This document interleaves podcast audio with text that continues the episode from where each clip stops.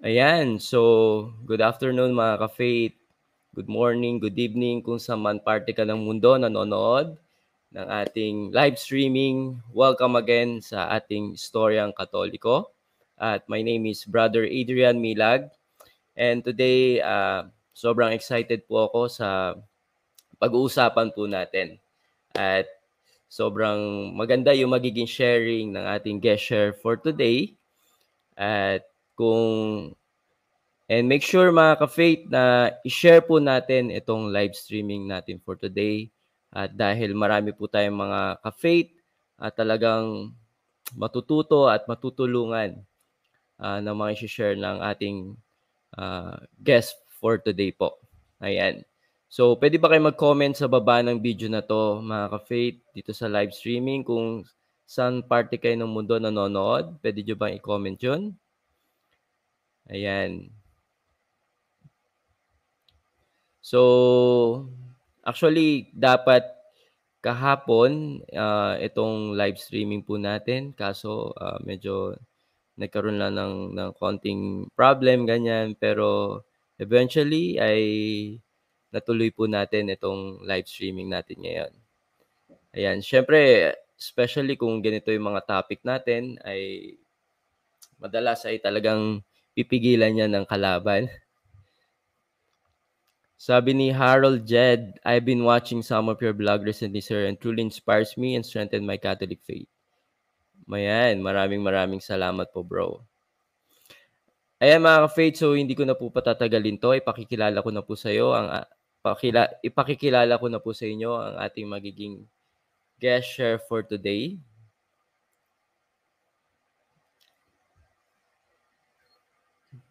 Ayan. Ang guest share for today po natin is chaplain at O'Connor Hospital and on-call priest chaplain at Santa Clara Valley Medical Center. Okay? So, straight from the US po itong guest share po natin ngayon. So, medyo baligtad po ang uh, araw niya ngayon. Uh, paggabi na, actually paggabi na kay Father ngayon dun sa kanila sa sa US. Ayan. And mga ka-faith, kung di ba yung na-share ko din sa inyo na yung sa movie na The Right, ay naging apprentice po siya ni Father Gary Tomas kung nakikita nyo dito sa slide. Dito sa may bandang dulong uh, right side, yan po si Father yung magiging guest share po, guest share for, for today po natin. At yung naka-color violet is si Father Gary Tomas. Ayan. So, naging apprentice po siya ni Father Gary na sikat na exorcist priest po sa Amerika. Ayan. So, di ko na to patatagalin. Pakikilala ko na po sa inyo ang ating maging guest share for today. Let's all welcome Father Randy Suarez Balenton. Hello, Father. Hello, Adri Brother Adrian. Magandang hapon po. At uh, alas 10 na ng gabi rito. Ito na yung time na ako normally na natutulog. Ayan. Maraming maraming salamat, Father Randy, for this opportunity na binigay mo na mapaunlakan mo kami na makapagbigay ka ng uh, inspirasyon at syempre edukasyon sa ating mga ka-faith dyan na medyo uh, gusto matuto, especially sa kanilang Catholic faith. And I'm sure marami, mas, marami silang matutut, matututunan sa mga ibabahagi mo. Uh, bilang isang chaplain at naging apprentice ka, di ba, ni Father Gary Tomas, yung uh, naging ins- inspirasyon ng movie na The Right. So, Father, di ba, right now ay nasan ba yung location mo? Silicon Valley? Uh, yan, nandito ako sa Quad Diocese of San Jose, pero yung uh, pinaka-exact location ko is uh, San Jose, California. Dito ako mm. sa Kwan, sa Midtown. Kabilang kanto namin yung downtown. At uh, yung dalawang hospitals na pinagtatrabahuan pinagtatrabahuan ko bilang uh, designated uh, Catholic uh, chaplain ay pag-aari mm. ng county gobyerno. So dalawa silang ah dalawa silang hospital. Full-time ako sa dalawa, pero hindi mm. ko pwedeng uh, tawag dito gawing vis- visible yung talagang dalawa isang katawan ko sa dalawa naka-focus ako sa O'Connor Hospital, doon ako nagra-rounds. And then pag may emergency sa kabilang uh, hospital, pupunta ako ron. Pero meron isa akong kapatid na pari din sa diocese na nagra-rounds doon sa Valley Medical Center. Pero pag wala siya roon, naka-day off siya, akin yung dalawang hospital. So, Oo. yun yung pinaka-assignment ko. We call it a special assignment hospital ministry. Mm. E, tas So- itong kwan, pag... Yes. Mm. mm. Sige po. Ah, ngayon, ito kasing ah, San Jose is considered na heart of the Silicon Valley. Ano ba itong Mm. Silicon Valley na ito? Ano? Ba't tinawag siya na Valley, Silicon Valley? Kasi historically talagang kwan ito, valley itong area na ito. So, magmula San Francisco hanggang kwan ito, dulo ng Morgan Hill. So, yan yung tinatawag na kwan na Silicon Valley. Ano yung significance ng silicon? Andi dito yung kwan kasi, yung ah, mga microchips. Ito yung Yes. se- Mga sen- technology. technology. Ito yung Apple, cell- Apple. Microsoft, Yes. di Uh, there was a Facebook. time nung naka Yes. So andi dito yung kwan yung ah, sentro talaga ng ah, technology sa buong mundo. Ito yung andi dito naka-concentrate lahat. Ah, plus yung one of the most pres- ito yun, talagang famous and prestigious universities sa buong mundo, yung Stanford University. So ito yung environment na na kwan na kung saan ako kwan nagtatrabaho na o nagmi-ministry. Mm. Ayun. Mhm. So thank you for uh, sharing that for us, Father. So, Father, uh, pwede po bang ma-share sa amin yung uh, naging background mo as a priesthood? Paano ba yung naging journey mo? Paano ka napunta dyan sa uh, kinalalagyan mo ngayon dyan sa Amerika? Ah, Bilang sa chaplain. Amerika. Ayan. oo. Yeah. So before na nagpunta ako rito, uh, I was uh, an employee sa Manila Electric Company, no? Sa sa kung ako nagtatrabaho sa Meralco Ortigas Wow. sa Maine. Yeah, doon ako nagtatrabaho sa Ortigas. Mm. Eh tapos uh, kapag ka nagkakaedad ka na ganyan, uh, totoo pala yung sinasabi na kwan na gusto mong lumagay sa tahimik. Tahimik. So, an- mala- it's either na mag-aasawa ka or kung ano yung career na gusto mong ah, gawin sa buhay mo. So at that time, ah, talagang clear na clear sa akin na God is calling me talaga na ako, no? To become a priest. Very clear sa akin yun. Pero yung how to how to do it, kung saan, yun yung pinag pinaghahandaan ko kung saan ako pupunta.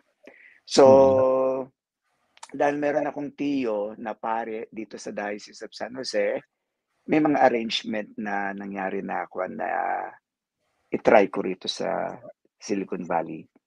Mm. So, pagpunta ko rito, dito na nagsimula yung ano no, yung ah, panibagong chapter ng buhay ko na mag-establish ako talaga kung ano yung pinaka gusto kong gawin sa buhay ko. And then dito na yung kuan nag-aral na ako sa St. Patrick Seminary and University dito sa may Menlo Park.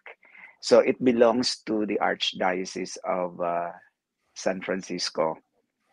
So at that time ang presidente ng seminary namin ay si uh, uh, Archbishop Kwan uh, William Leveda. Siya yung pumalit kay Kwan kay uh, kay Pope Emeritus uh, Emeritus uh, ang pangalan Benedict Oh, sa wow. position niya. Bago siya naging Kwan, ano, tapos siya yung pumalit. So Mm. yung kwan na yun. So pag Mm. makita mo yung diploma ko na nakapirma, siya yung pumalit kay kwan, kay. Emeritus uh, Benedict. Mm-mm. Kasi uh, under kasi ng Archdiocese of uh, San Francisco yung seminary. So do- doon ako na kwan, doon ako na educate sa sa St. Patrick Seminary. So I was trained sa San Francisco Archdiocese of San Francisco sister ko yun eh, sister diocese ng Diocese of San Jose kasi ang Diocese of San Jose originally belonged to Archdiocese of uh, San Francisco and then later Mm-mm. on saka lang na- na-divide. So dito na ako na-ordain tapos uh, yung kwan ko, yung first uh, assignment ko dito sa sa San Jose, St. Maria Goretti. And then what happened was uh, ito yung time na kuan na nagsisimula pa lang si Father Gary Thomas sa kanyang ministry as uh, as an exorcist and then there was a there was a plan na yung ministry na ito ay i-introduce sa lahat ng parishes. Mm-hmm. So as a newly ordained priest, part ng kwan namin noon eh, tinrain kami sa basic, yung mga basic lang na kwan, na formation para mag-assist kami dun sa mga kwan, mga parishioners na nakakaranas ng oppression sa mga demonyo, ganyan. So, mm-hmm. yung sa first three years ko doon sa parokya, palaging kwan, palaging maraming uh, tumatawag na naghihingi ng tulong sa pare, hanggang house blessing.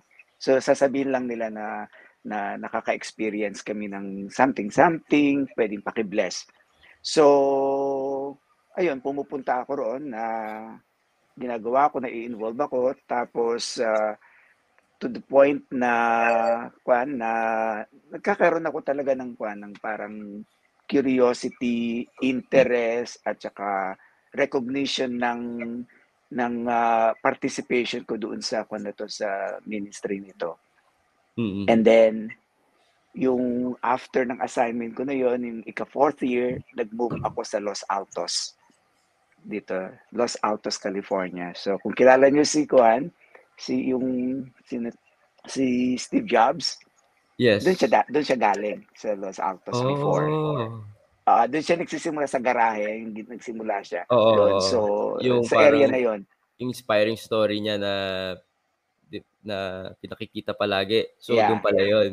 Yes. Uh, Tapos kung familiar naman kayo yung sa Kwan sa HP computer. Mm, mm. Uh, yung si Mrs. Hewlett, kwan namin, benefact, benefactress namin yun sa Kwan, sa seminary. So from time to time nakikita ko si si Mrs. Hewlett doon. Hewlett Packard, HP. Okay. Katoliko siya. Mm. Katoliko siya. Very devout siya. Talaga. Devout Catholic. Lagi siya doon pag may mga special occasion. So, ito yung ito yung tipong kwan area na kwan na environment na makikita mo rito. So, nung na-assign ako doon, uh, yung pastor ko doon, kasi dito sa US, yung parish priest, hindi namin ginagamit na terminology. Ang ginagamit dito is pastor na oh. mapagkakamalan mo pag sa Pilipinas ka ang pastor is Tama. terminology ng mga mga kanyan protestante, di ba? Mm. Oo. pero sa US kasi ang position uh, is not called parish priest pero pastor. So yung pastor ko naka-encounter siya sa kwan sa hospital ng possession tapos hindi siya naniniwala. So sabi niya si Raulo. So kwan yun, 15-year-old kwan siya, uh, Mexican-American. So mm. so ako yung naka-assign na designated kwan doon eh, na primary uh, chaplain. Yes. So oh. binigay na sa akin yung case, hindi siya naniniwala. Tapos eh, yung time na yon feast day ni, kwan, ni St. Teresa at the Child Jesus Day, October 1st. Mm-hmm. Wow. Tapos sabi wow. niya ganun, uh, isa pa yung isa pa yung babaeng yan sabi niya Lucaret yan sabi so minsan nakaka-encounter ka ng mga kung ano ng mga hindi talaga sila kwan hindi sila marami talaga rito mga kaparian na hindi naniniwala sa existence ng kwan ng, ng devil devil especially in possession how could it be possible wow. hindi sila naniniwala so oh. binigay sa akin binigay niya sa akin yun. Pagkatapos, mm. pumasok ako doon sa kung pagpasok na pagpasok ko, ang bumulagta sa akin, itong 15-year-old na dalagita at saka yung young kwan, so very young kwan, doktor, siguro mm. mga nasa kwan siya, late 20s. Oo. Tapos Pero hindi mo pa nakikilala si Father Gary Thomas dito ah. Kilala ko na siya. Ah, okay. Pare na ako nitong pinag-usapan natin eh. Mm. I, i, ika-1 ko na to, second assignment ko na to, yung ika-fourth and fifth year ko na to sa ah. priesthood. Mm. Oo. Kilala ko na siya. Mm. So, alam kong siya na yung, kasi uh, kakakwan lang yun, kaka, kakasimula lang yan ng, na kwan maging exorcist. Oo. Kaya pinopromote sa kwan namin sa mga newly ordained priests yung basic. Pero hindi naging successful kasi yung pagpo-promote ng kwan eh ng uh, ministry sa bawat parokya. Hindi naging hindi siya naging successful.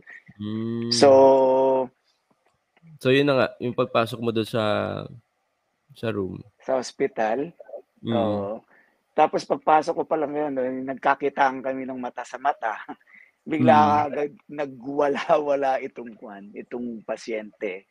And then, uh, nag-start siyang magsalita ng different languages. Iba-iba, iba-ibang languages talaga lumabas sa bibig niya. And then, nag-hysterical siya. Galit na galit talaga sa akin. Ako naman, ako nang ako, na nabigla kasi first time ko naka-encounter ng ng possess. Oo. Tapos, pinalabas kagad ako ng doktor kasi uh, nandoon yung doktor para ma-stabilize yung ano, yung kanyang vital vitals. vitals. Tapos vitals nung dumating oh. ako, nagka-windang-windang lahat talaga yung kwan. Yung kanyang vitals. Kaya pinalabas ako. Tapos andun lang ako sa labas. And then nagkaroon kami ng private conversation nga na na tinanong niya ako kung ano yung mga languages na sabi ko, nag-aral naman ako ng, ng Greek, kanto, ng Latin, nag-aral ako ng uh, Hebrew. Wala akong na-identify ni isa. Mm. Mm. So hindi ko alam. Pero ang kutob ko mga ancient, kung yun yung mga ancient uh, ancient kwan siya, ancient language. Oo. Ito so, yung shinare mo na may nakita, ito yung bata na nakita niya sa mata mo, si, di ba? May Hindi, iba to. Iba yan, no? Iba to. Mm. Ito yung kwan, ito yung nagsisimula pa lang ako as kwan mm. na ma-involve dito sa mga kla- mga gatong kwan sitwasyon. Oh. Mm, kung paano ako napunta roon sa ako na yun. Ito yung kwan, ito yung uh, hindi ko alam kung gagawin ko, edi eh, yung kwan, ni-report ko sa diocese, naghahanap ako may makakausap. Wala akong makausap. Pero nakarating kay Father Gary yung kwan ko, yung concern ko. And then, nagpunta si Father Gary doon, may kasama siya na kwan, newly ordained president, mas bata sa akin. Mm. Oo, kasi okay. yun yung yun yung, yung, yung si, si Father Gary kasi talagang piniprepare niya yung mga newly ordained priest at that time na mm. makuan sila, ma-orient sila sa ministry. Mm. Yun yun. So yung yung kwent ko na doon doon ako sa mga kwent ko yun eh, uh, fourth and fifth year ko as a priesthood. Mm. And then, uh, ang nangyari noon, tinawagan ako ni Gary after that, nag-iwan siya ng message.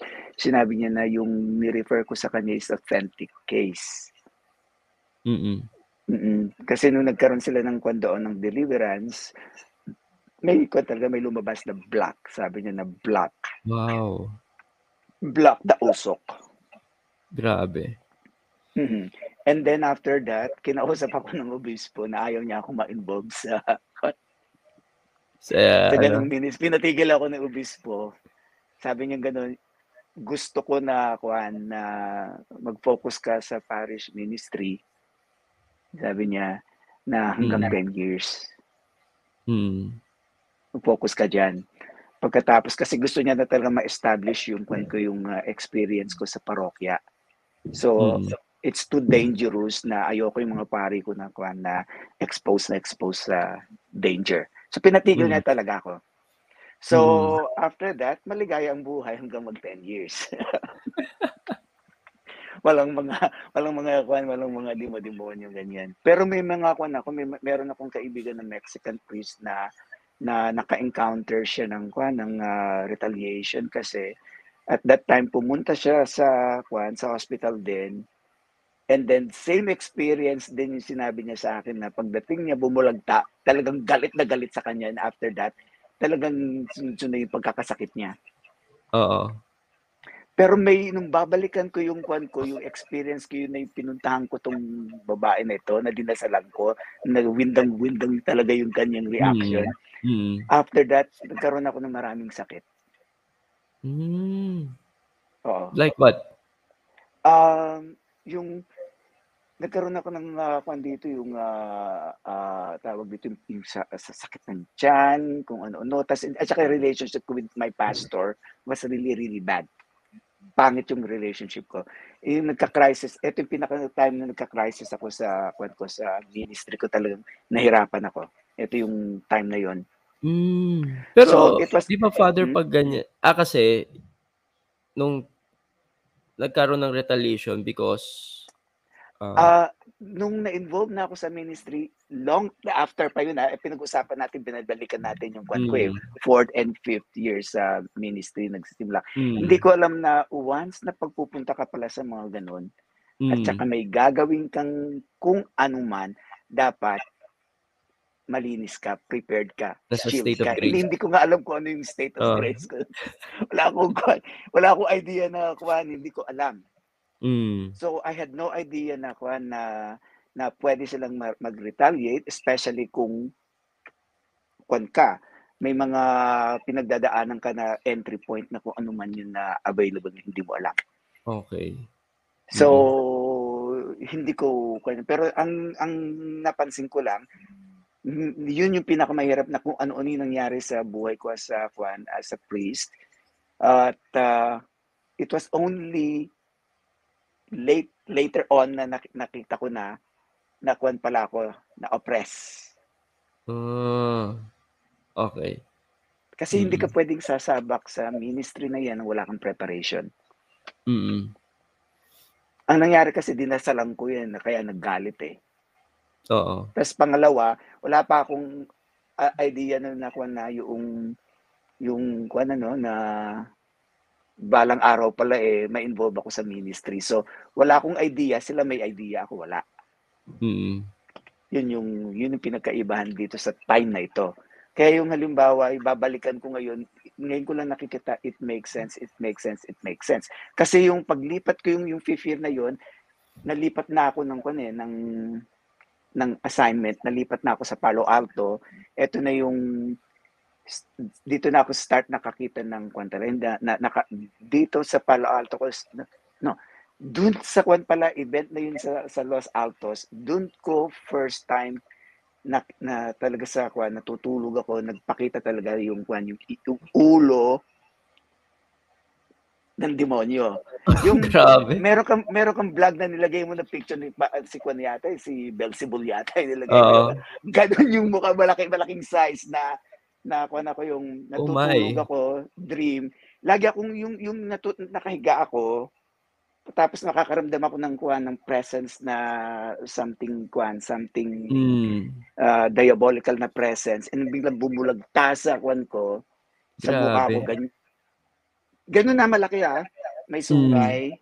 tapos kulay pula talaga pero mukha lang pero ang napansin ko sabi ko nga na hanggang dito hindi siya dumidikit Hmm. Ang lapit talaga, ang lapit ng mukha niya na pero hanggang dyan lang. Pero hindi ko to, kinukwento ko to sa brother ko eh, sa older brother ko na nakakuha ako. Tapos nung lumipat ako sa Palo Alto, uh, nagpakita rin yun twice. Galit Grabe. na galit. So may mga kwento kasi na hindi ko naintindihan bakit nagpapakita, bakit lumilitaw, yung ganon. So, mm. at that time naman na yun, yun yung time na nag-aaral na ako sa Stanford ng Clinical Pastoral Education uh, residency program in preparation for kwanto no yung uh, chaplaincy. Oo. So, mm-hmm. ano basically, ano ba yung ginagawa ko as chaplain?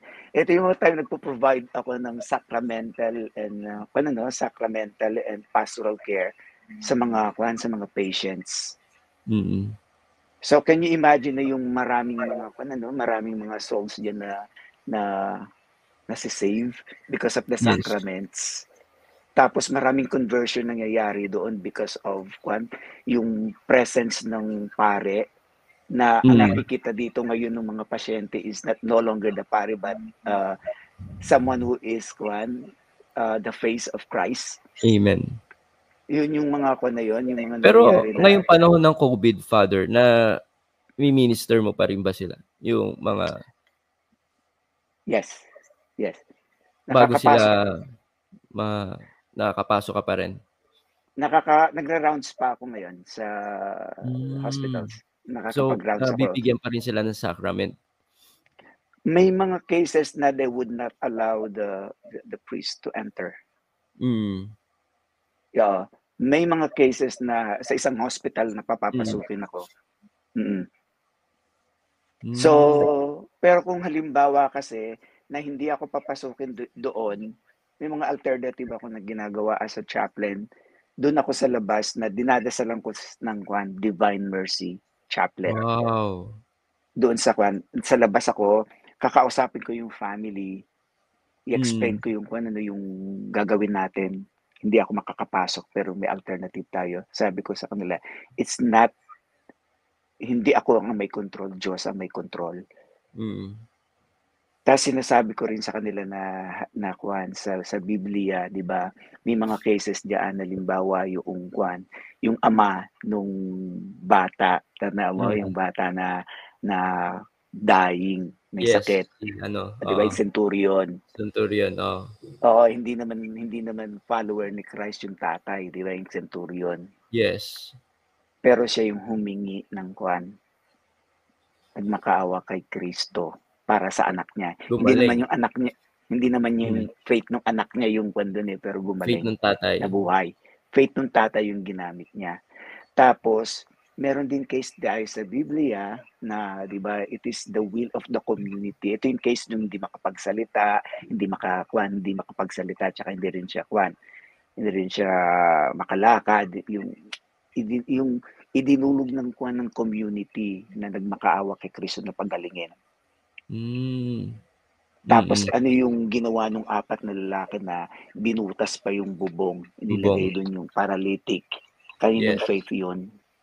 Sa So. Oo. oo. So yung sa kuwan, sa scripture talaga makikita natin na may mga silbi yung pagpupunta natin sa Diyos.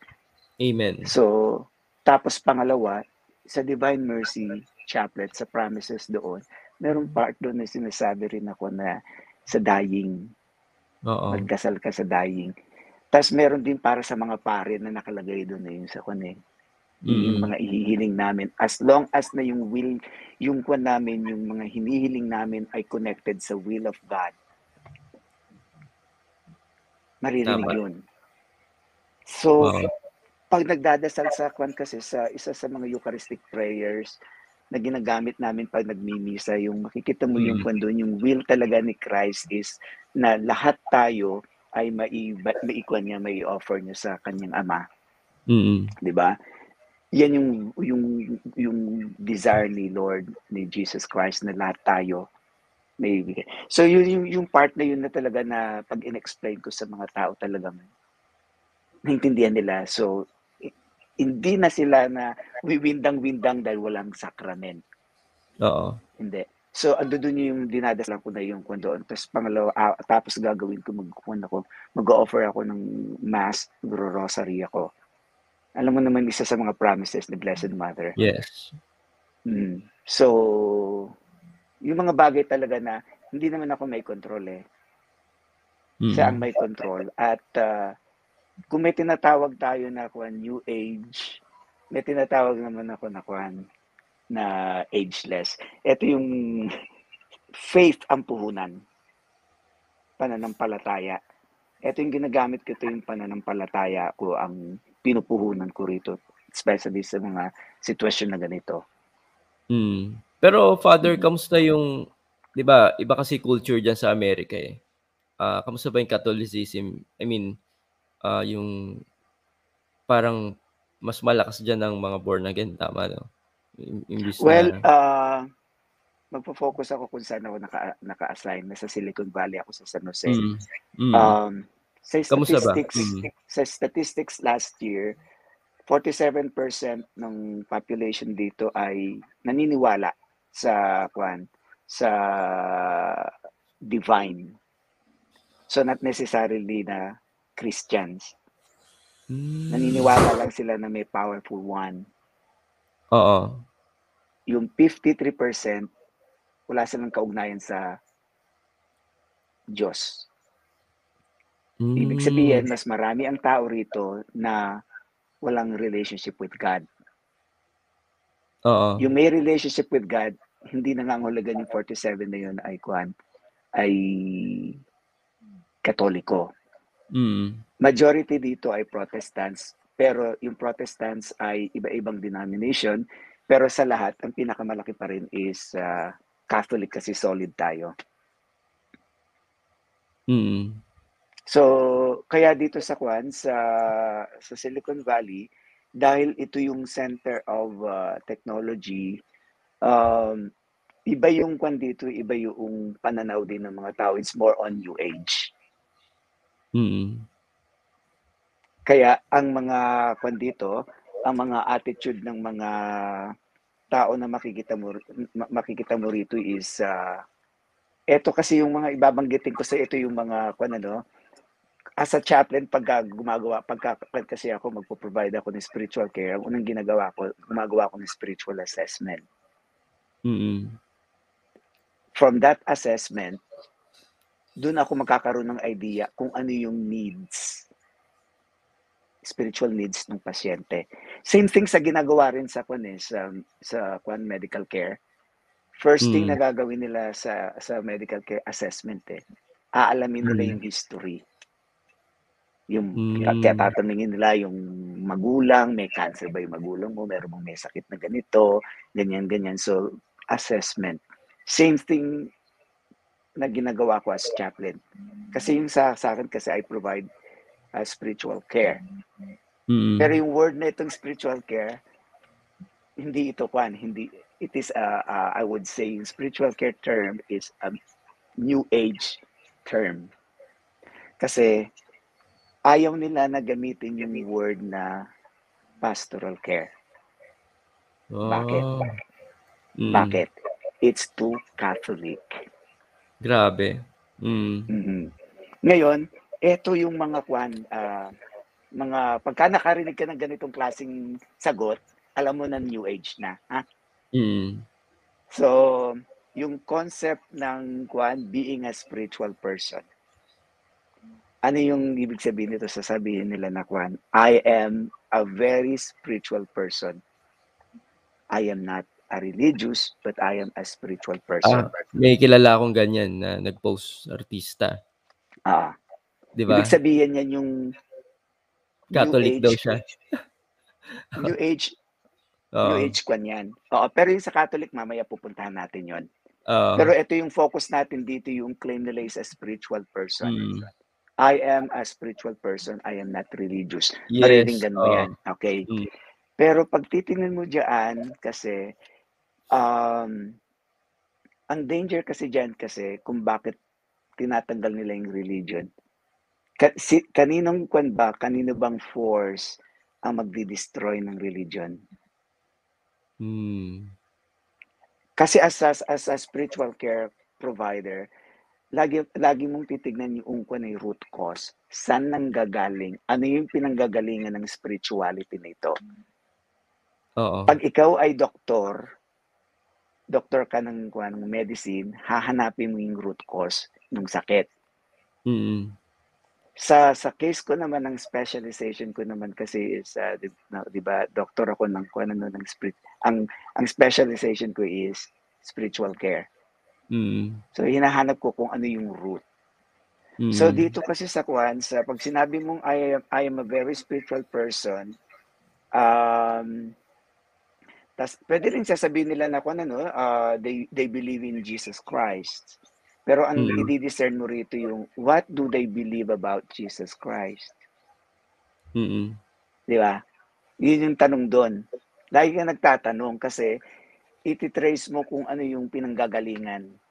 Kung ano Oo. yung root ng kaninong espiritu yun. Pag sinabi mong I'm a spiritual person, anong klaseng spirituality yan? Dalawa lang naman ng kwan eh. Pwedeng panggalingan yan. Holy Spirit at saka bad spirit. So, Mm. ngayon, pag sinabi mo kasing kwan, uh, I am I am a spiritual person, uh, explicitly ayaw mong ayaw mong tinatanggal mo na rito yung idea ng religion, 'di ba? So bakit kasi bakit kinakailangan tanggalin yung kwan, yung idea ng religion? Mm. Kasi dito na yung papasok kasi yung kwan pag sinabi mo na kwan na may religion, merong doktrina yan. Meron yang mga kwan teachings. Ngayon, mm-hmm. pag may mga doktrina, may teachings, may mga kwan sila, may mga lifestyle sila o paniniwala na maaaring hindi tugma dito sa tinuturo ng mm. religion na sinasabi nila. So ngayon, para hindi sila connected doon, kinakailangan wala silang kwan, wala silang involvement sa religion. Mm. So makikita mo walang accountability yung mga magiging decision nila, walang accountability yung magiging way of life nila. Mm. 'Di ba? So, kung gusto talaga natin kasi makilala ang kwan, ang Diyos, napakaraming pamamaraan 'yan. So, sa sa simbahang Katoliko, masasabi natin na kwan tayo kasi eh uh, very precise tayo pagdating sa kwan sa pamamaraan kung paano natin makikilala ang Diyos, 'di ba? Ito yung napag-usapan natin before na ano yung mga kwan, mga titingnan natin na haligi ng theology o yung pag-aaral sa existence ng Diyos, 'di ba? Mm. Yan yung, yung diyan pumapasok na yung uh, yung napaka-importante talaga na meron tayong uh, kaalaman sa kwan sa ecclesiology yung saan si, saan sino yung kwan sino yung nag-establish ng simbahan natin importante mm-hmm. yun eh mm. kung gusto mo makilala talaga ang Diyos yung tuto, katotohanan alamin mo kung sino ang founder ng iyong simbahan di ba mm-hmm. So, kasi maraming kwan ngayon, maraming nagsulputan ng mga reliyon, sekta, na tanungin mo ngayon, sino ang founder? Mm-hmm. Doon pala makikita mo na kagad yun. Pangalawa, kaya napaka-importante talaga malaman natin yung ecclesiology, istorya ng simbahan natin. Mali mo, ang nagtataglang pala ng istorya ng simbahan natin eh si kapatid Manalo. Oo. Oo. Kailan na-establish yung simbahan ninyo? Eh, malay mo nang 19th century. So, Tama. ibig sabihin yung Diyos nila nag-start lang ng 19th century. So, kinakailangan, napaka-importante na alam mo yung pinanggalingan ng iyong simbahan. Mm-hmm. Kaya makikita mo rito pagka yung, yung inalis mo yung simbahan, ginawa mo yung sarili mong kwan doon, walang foundation. Mm-hmm. So ang kaya new age kasi ang, ang talagang isang karakter characteristic isa sa mga characteristic ng new age is more on self. Mm-hmm. Kaya pupunta tayo mamaya sa kuan yung mga meditation, mga gano'n na. So, yeah, isang bagay pa na gano'n, sa mga relihiyon, ang may otoridad lang tungkol sa moral morality ay ang simbahang katolika. Mm-hmm. Kaya kita mo, ang daming nanggagalaiti ng mga politicians, mga netizens, kapag ang, sali- ang simbahan katolika ay nagsalita tungkol sa usapin ng moralidad, yung tinatawag natin na moral life. Mm-hmm. Gagalit na sila dyan. Pero maghanap ka sa buong mundo, anong institution na establish ang may authority to talk about morality? Sino? Mm-hmm. Di ba simbahang katolika lang? Bakit? Saan at kanino nang galing yung authority na yon? Sa founder. Kasi si Christ, bago umalis, nag uh, pumanik siya sa langit, 'di ba? Nag, nagbinigyan ng otoridad ang simbahan. Mm-hmm. Kaya kahit na anong gawin natin pag ang simbahan ay nagsalita, may authority talaga siya kasi ang pinanggalingan ay si Kristo.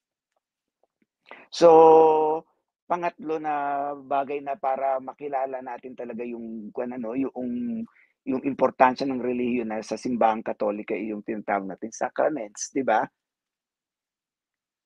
Kasi dito sa sacraments kasi, ito talaga yung nagbibigay sa atin ng one spiritual nutrients. Ito yung source, visible source of grace na ibinigay sa atin ni Christ.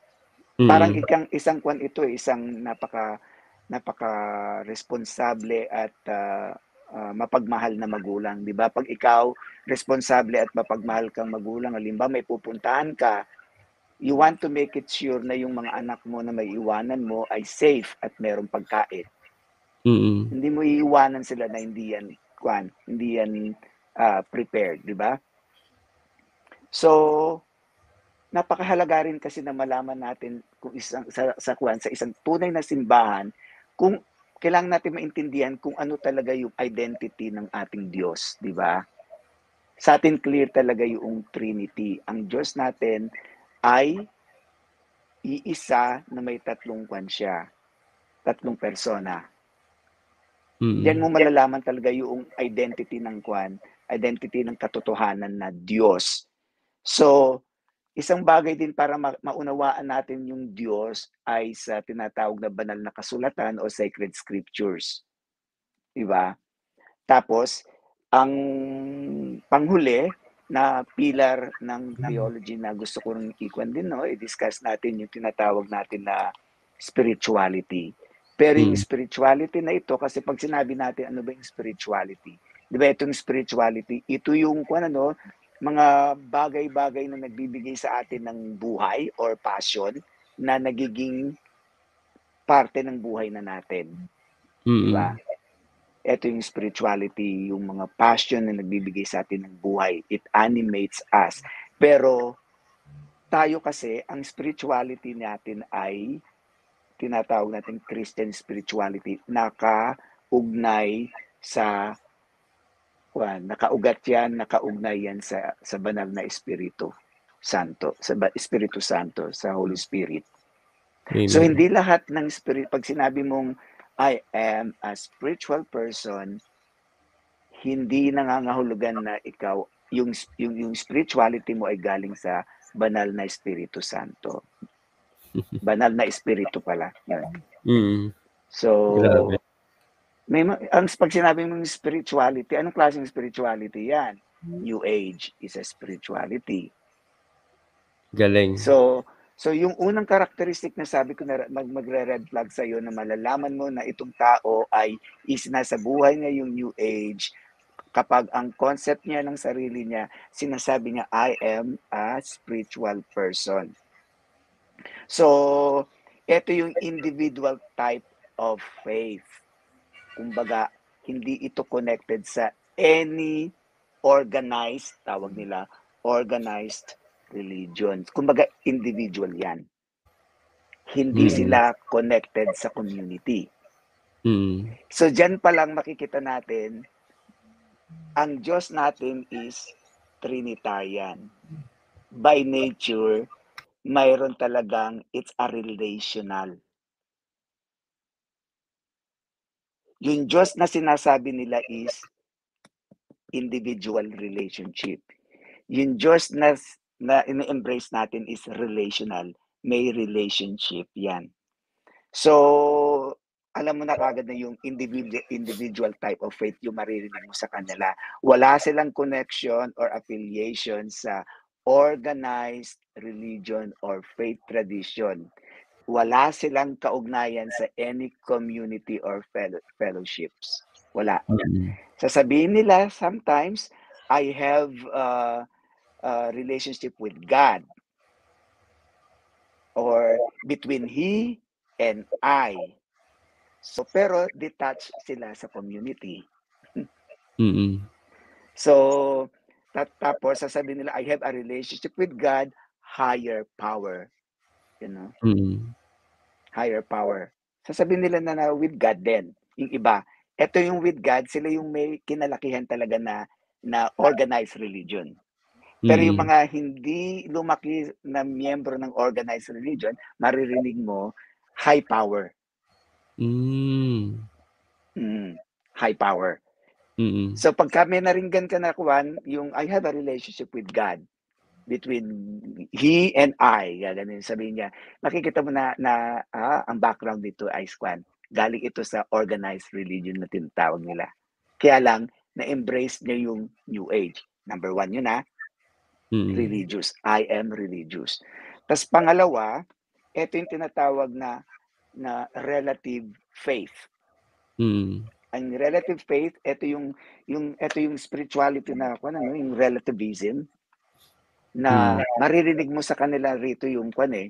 Uh, sasabihin nila uh, uh, ito yung relative uh, truth. There's no such there's no such thing as absolute truth. Ano ibig sabihin nun? Ito yung sasabihin nila, what is true for me doesn't really mean true for you. You have your truth, I have my truth. Does it Mm. sound familiar ba sa'yo? Yes. No? Tapos sasabihin nila, you, uh, you have your truth, I have my truth. Ito pa sasabihin nila, who am I to judge your truth? Bigyan kita example. Okay. As a heterosexual man, I believe that marriage is between man and woman. Mm. Ito yung sa kwan, ito yung sa mga hindi New Age. Ano yung version ng New Age? Oh, sasabihin nila, that's cool. You know, sasabihin, that's cool.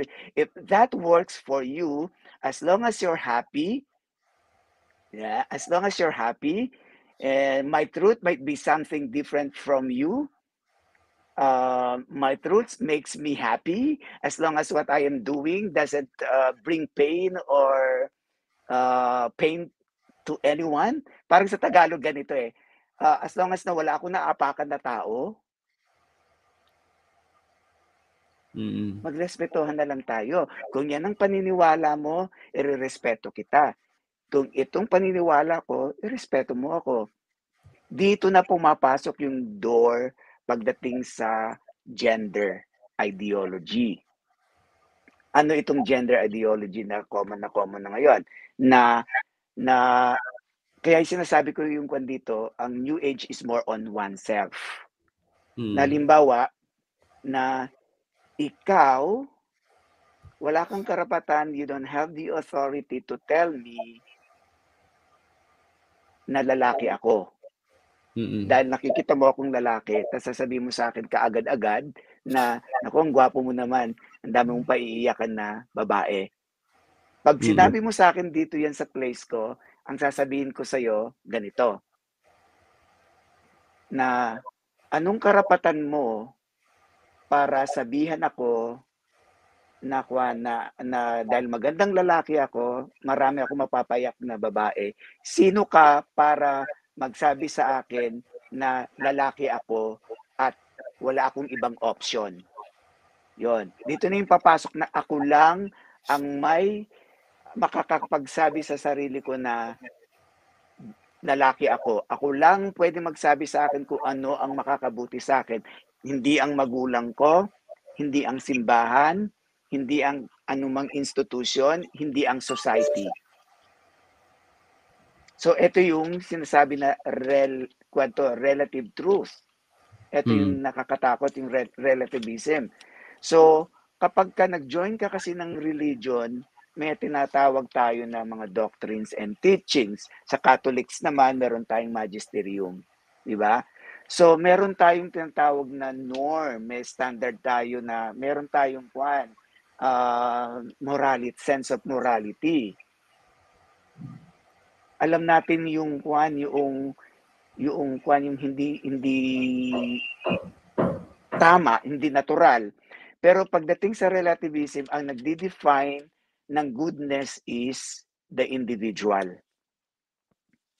Sa yan yung pangalawa na babantayan mo, malalaman mo na itong tao na ito is new age yung kanyang spirituality. Pangatlo, ito yung names for God. Ito yung makikita mo na yung common na gagamitin nila, I believe in a higher power or force. There's a higher power out there. Tapos sabihin nila na there's something beyond me or higher consciousness. Ang common kwan dito, common characteristic na makikita mo, they're trying to avoid the, the word God. Hindi nila gagamitin yung word na God. Yung mga gumagamit ng word na God, ito yung normally na may kinalakihan na talaga sila na kwan, na faith tradition.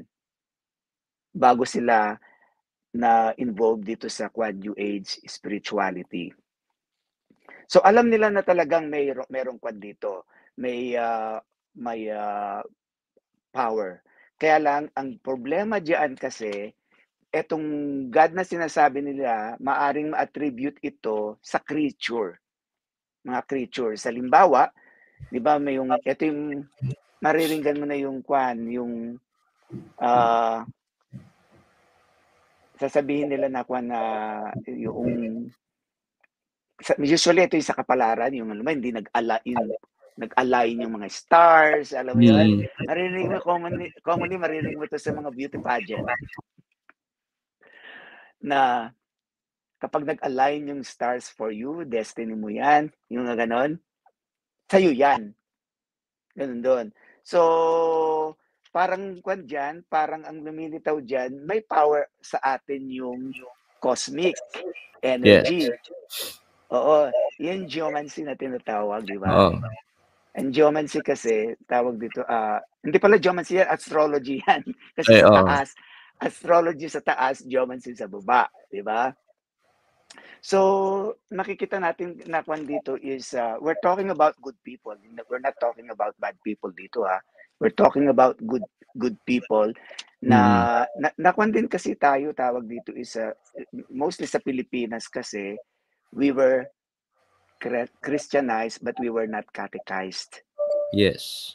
Yan ang problema. Kahit nasabihin natin na graduate tayo ng Catholic schools, akala mo ba enough yung kwan natin, catechism? Hindi. Hindi. So, kahit nga pari nga, kulang pa nga, eh, nag-aaral pa ng theology. Mm. Tama. Obispo pa nga, hindi, obispo pa nga iba dito, hindi naniniwala sa kwan. Hindi naniniwala sa demonyo. Grabe. Mm. Mm. Tapos mariringgan mo, pare, sasabihin sa penitent, oh, normal lang yung masturbation. Grabe, talaga oh. ng kuwan na, oo, oo, tapos mariringgan mo pa na Mm. kuwan, minsan may lalapit sa akin na, Mm. na kuwan na sa confession. Tapos, alam mo naman dito sa America, very assertive sila. Sasabihin na ganun, Father, confused ako. Sabi ng dati kong confessor na pinuntahan ko, normal lang masturbation, but sabi mo hindi. Yan. Tapos may magsasabi na, sabi ni Father ganito na, as long as na yung pagmamahal ko is genuine and authentic, it doesn't matter kahit na anong kanya, kahit na anong sex, gender, ganyan. So, ma It's sad. Mm. Hindi na ako nagugulat kasi sa, ang dami ko narinig na ganyan eh. Minsan sumasakit na yung, alam mo yung, yung first assignment ko sa Maria Goretti, na kung yan, Mm. yung sa confession ko, yung first six months ko, sabihin ko sa'yo, nag, nagkukon ako, nagkaroon ako ng, ng palpitation sa heart, talagang nabigla ako, na-overwhelm ako kasi yung mga naririnig ko sa confession, may, Mm. may lalapit sa, may, may magsasabi sa'yo na ganito na, na pinapunta ako ng nanay ko rito kasi nag, nag ako, nagpa-abort ako, 15 years old, nagpa-abort ako, it's just a blood. Na ganyan. Sabi ko, oh, bakit, ba't mo kinukumpisal? Eh kasi pinapunta ako rito eh, ganyan, ganyan, ganyan, hindi naiintindihan. So, katakot-takot na ko niyan. Kung sasabihin mo yung bata na yun, okay, makipag-appointment ka sa akin ganito, babalik ba ba yan? Mm. Hindi. So, ito yung kwan kasi experience na masasabi kong sacred bilang isang pare, yung pagka inopen up sa iyo kasi ino-open up sa iyo ng, ng tao yung souls nila, yung state ng kanilang soul, doon mo makikita talaga yung danger. Yan yun. Kaya makikita mo, ang laki ng kwan talaga, sacred and dignity ng sacrament ng reconciliation. Talagang ako as a priest, yan talaga yung talagang nakita ko talaga, damang-dama ko talaga yung pagiging alter Christus ng pare. Kasi yung, yung pag naririnig ko, yung, oh, yung, talagang nagka-problema ako, sabi sa akin ng doktor ko, nako, ano bang nangyari sa'yo? Sabi ko sa confession to God, bakit? Hindi, talagang na-overwhelm ako sa, dito sa Amerika, yung mga kwan, yung mga naririnig ko talaga. First six months ko talagang shock, shock ako sa narinig ko kasi nakita ko yung status ng soul nila eh. Grabe. Oo. Mm. Pero, tawag dito is, kaya nga pagka nagkukuhan ako, nagpipreach ako, may idea ako kung ano yung sitwasyon ng mga parishioners ko. Mm. Diyan ako kumuhugot ng mga kwan, ng content. Mm. Kaya yung, kaya, kaya nasasabi, pinaringgan mo ako, Father. Naku, pinaringgan mo ako, pinaringgan mo ako, pinaringgan mo ako, ganon. Kasi doon ko nakukuha yung uh, alam mo doon mo makikita talaga kung ano yung nangyayari sa buhay ng kwan eh, ng mga parishioners mo sa confession at saka sa kwan sa counseling session. Alam mo na kagad kung ano yung needs ng iyong community. Kaya pala nga fa- may talaga may sense din yung yung tawag sa amin na father. Kasi yung Mm. tatay, alam mo yung dapat yung problema ng alam mo yung sitwasyon ng mga anak mo. Alam mo yung needs. So, so yung na, na nabanggit ko sa iyo, tatlo tatlo na yun, di ba? Yes. Mm. Yung pang-apat dito yung ewan ko kung common diyan yung yung mga maririnig mo to yung mga energy. They always use the word energy, vibes. yung oh, I can yung ano ganun na. He brings a lot of negative energy. Ayoko diyan, ayoko na. Yung mga energy, yung naniniwala sila sa mga energy. New age yan, yan yung mga crystal, yung mga, kasi anything na maringan mo ng mga energy, I'm sending you good vibes. I'm sending you energy. Yan yung mga terminology, alam mo na kagad, boom. Pag narinig mo yan, new age yan. Tsaka universe. Wala ka naman maririnig na, oh. wala ka maririnig mo na lola mo magsalita ng mga energy, no? Hindi mo maririnig. Sa mga kwan yan. Tapos, Common yan, di ba, sa mga feng shui, no? Oo. Mm. Oh. Yung feng shui kasi is just a tool. Mm. Tool ng new age. Mm. Ang tool ng Christian naman is faith. Mm. Oo, sa atin Saka, faith. Oo. Tsaka yoga, mga yoga, no? Para makapasok yung Holy Spirit, mm. ang magiging kwan niya, ang magiging tool niya is yung faith. Mm. Iisa lang, yung faith lang. Pag wala yan, yan yung, yung, yung, yung, yan yung portal eh yan yung portal ng Kwan. Kaya nga kita mo, hindi makapagmilagro si Kristo dun sa tatlong places dun na binanggit sa Kwan, sa New Testament. Kaya wow, wow, yes. wow, wow yung mga yun. Hindi siya makapag-perform ng kasi walang faith. Uh-huh. Ngayon, sa New Age kasi, kailangan ng Kwan yan, kailangan ng tools para makapasok. Ano yung mga tools na yan? Yan na yung feng shui, crystal, ayan na yung mga pranic healing, yoga. Reiki, yoga meditation, tool yan. Ibig sabihin, yan yung mga entry points. Portal, pintuan. Sa atin, iisa lang, kailangan, isa lang ang, ang pintuan na kailangan buksan natin yung faith paano, plan. Paano, Father, yung mga nagsasabi na para daw yan sa mental health nila? To receive peace, yung ganon. Emotional. Temporary. Temporary. Para, para daw sa temporary, mga, yes Oo. Temporary, yes. Kasi mm. parang kuwan yan eh, parang kung gusto, ano bang gagawin mo sa mga bata kung gusto mong lalapit sa'yo? Mm.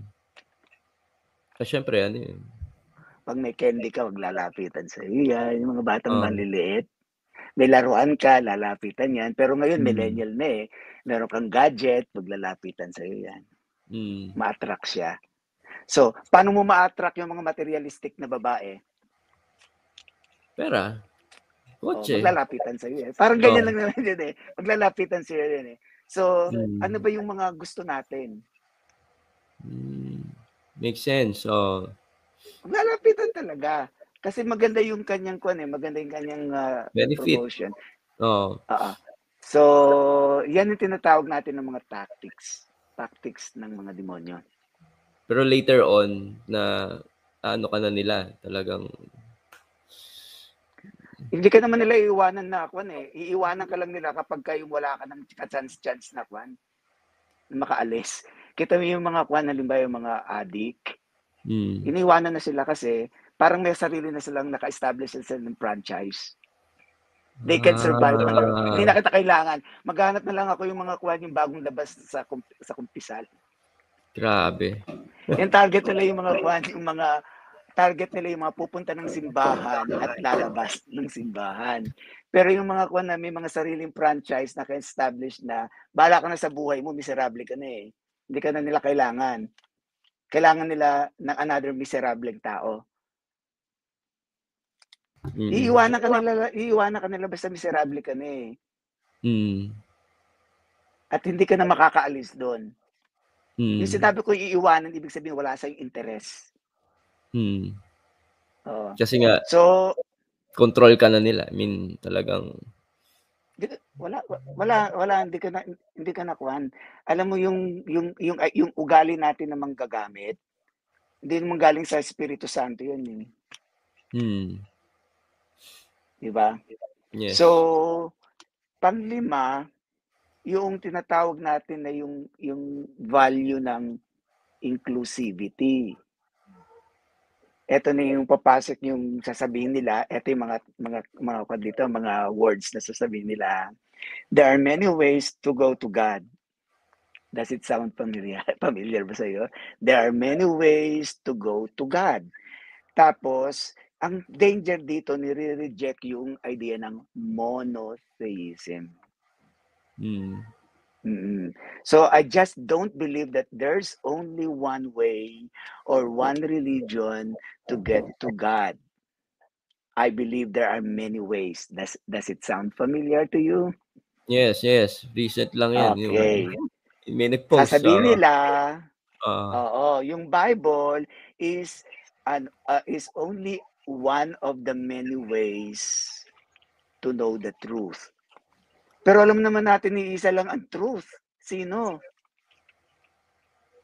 Si Christ. Si Jesus lang talaga. I'm the way, the truth. Yes. Tapos, pang-anim. Ito yung tinatawag nating the law, the law of attraction. Ano ba itong kwan na ito, the law of attraction? Marami sa mga success. Diba? mga networking. yan, yan. New age yan.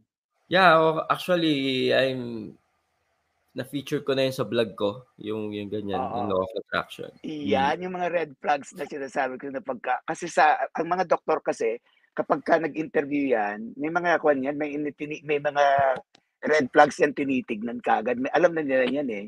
Mm. Tinitignan nila, pag tinanong ka na ganito, ganito, meron, alam na na kagad anong red flag. Same din kasi kami, pag sa spiritual care, pagka nag interview ako, may mga red flags, alam ko na kagad yan. Yung mga psychiatrists, psychologists, pag nag interview sila, alam nila yung mga red flags. Alam kagad nila.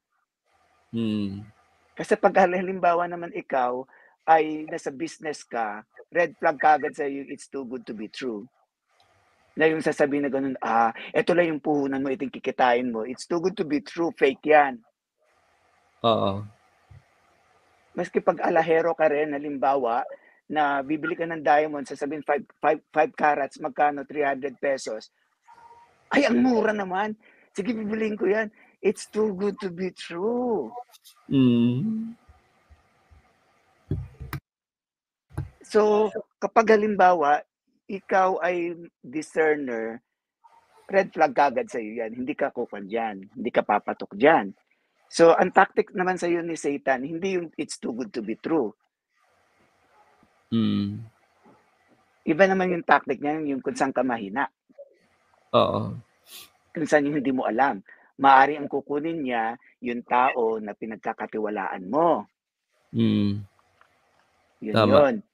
Mm-hmm. May tanong dito, Father, is networking wrong, Father? Is a doorway, doorway of demonic attack? Actually, Alin hindi. Yun? Uh, network, yung networking hindi. daw ba ay mali? Hindi ang mali lang doon yung tinuturo yung tinuturo nilang concept yung sa seminars training yun yung mali yung yun nga yung law of attraction hindi kasi mm-hmm. na-filter yan eh mm-hmm. mm. yung yung law of, uh, law of attraction yung parang ganito yan eh yung mm. do good and good things will come to you mm. some people will call it karma pero sa new age iba yung kwan eh karma yung sinasabi nila yung good karma, bad karma. Pero yung karma talaga is different. Mm. Ang talagang karma is yung kwan yun, yung uh, sa kwan ito no, sa sa reincarnation yung usually yung karma eh. So, mm. pero yung sa law of attraction, ito yung kanilang ginagamit na concept, yung kwan, yung good karma, bad karma. Mm. Pero, mm. Father, di ba parang sinasabi ng law of attraction sa Bible daw, ask and you will receive, seek and you will find, knock and the door will be open to you. Ah, uh, hindi hindi hindi sila parehas. Kwan lang 'yon, tawag dito is uh, ginagamit uh, nilang verse yan eh. Usually. Pag pag yung sa kwan kasi, yung sa atin kasi yung kwan yan tinatawag kasi na kwan yan, hindi yan law of hindi yan yung law of attraction sa atin eh. Golden Mm. rule yung kwan sa atin eh, yung yung kwan eh, yung ah, tawag dito kung ano yung wag mong gagawin sa kapwa-tao yung mga kwan, yung mga ayaw mong gagawin sa iyo. Bakit? Mm. Kasi kung ano yung ginawa mo sa kapwa kapwa-tao mo, sa pinakamaliit na tao ay ginawa mo na rin kay Kristo. Mm. So, sa atin dito, it is a way of kwan, a way of showing our love to God. Mm. Kasi paano mo masasabi masasabi na mahal mo siya kung hindi mo naman minamahal yung mga kapwa-tao mo? Kung gusto Mm. mong maipakita yung pagmamahal mo sa Diyos, mahalin mo yung mga kapwa-tao mo. Mm. Magkaiba sila. Yes. Mm. So, yan yung normal na kwan, normal na characteristics ng mga New Age. Tapos, pagdating naman sa kwan, yung sinabi natin na limbawa yung meditation, yung mga ganyan. So, yung, yung type of meditation ng New Age is dangerous kasi ah ano ba yung kwan? Ano ba yung concept ng love? Diba? Mm. God is love, di ba? God is love. Yung love is relational yan eh. Yung love na yon, it requires another. Mm. Oo, it requires another. So, kaya yung pag ang Christian meditation, laging kwan eh, laging hindi center yung sarili mo. You go out of yourself, doon ka mag-focus sa the other. Oo. Pero yung New Age, ito yung halimbawa yung transcendental meditation, Reiki, yoga meditation, yung yung Mm. tinatawag na yung mga kuan na yan, mga centering prayer, Mm. yung focus is sa energy mo. Mm. Kasi deep inside of you, you will find peace. Pagkatapos, may mga energy kang makukuha sa sa sarili mo. And then Mm. you become like God. Oh my, yun ang delikado. Oo. Makikita mo ngayon, may ka, may may may similarity yan doon sa Kwan, sa paradise. Oh, sa first parent natin. Yung Oo, sa similar, forbidden di fruit. So Oo. ngayon, ang sinabi ko kanina sa iyo, Mm. as a spiritual kwan kasi, ah, spiritual care kwan ako, no? Mm. spiritual care provider, I always look for the root cause. Mm. Hahanapin mo saan nanggagaling yung kwan, yung yung puno noong kwan, root noong kwan na yon noong ginagawa Grabe. mo. Mm. Pero yung kulang sa mga tao ngayon is discernment. Tama. Kulang tayo sa discernment. Porket maganda lang ang packaging, maganda yung benefit, wala kang nakikitang mali, eh kala mo makakatulong sa sarili mo, makakatulong Mm. sa inner peace mo. Pero hindi, Mm. tama yung sabi mo na kailangan ng bait ni Satan. Ah, may Mm. pakikita siya na mag, mu- mukhang maganda para makuha ka. Alam nga na magpakita siya ng Mm. sungay sa'yo. Siyempre hindi. Pag Di ba? magpakita siya sa iyo ng sungay, tatakbuhan mo siya baka magbago ka pa. Mm. Tama. Oo. So, pero pagka nakuha ka na niya, puro sungay na makikita mo.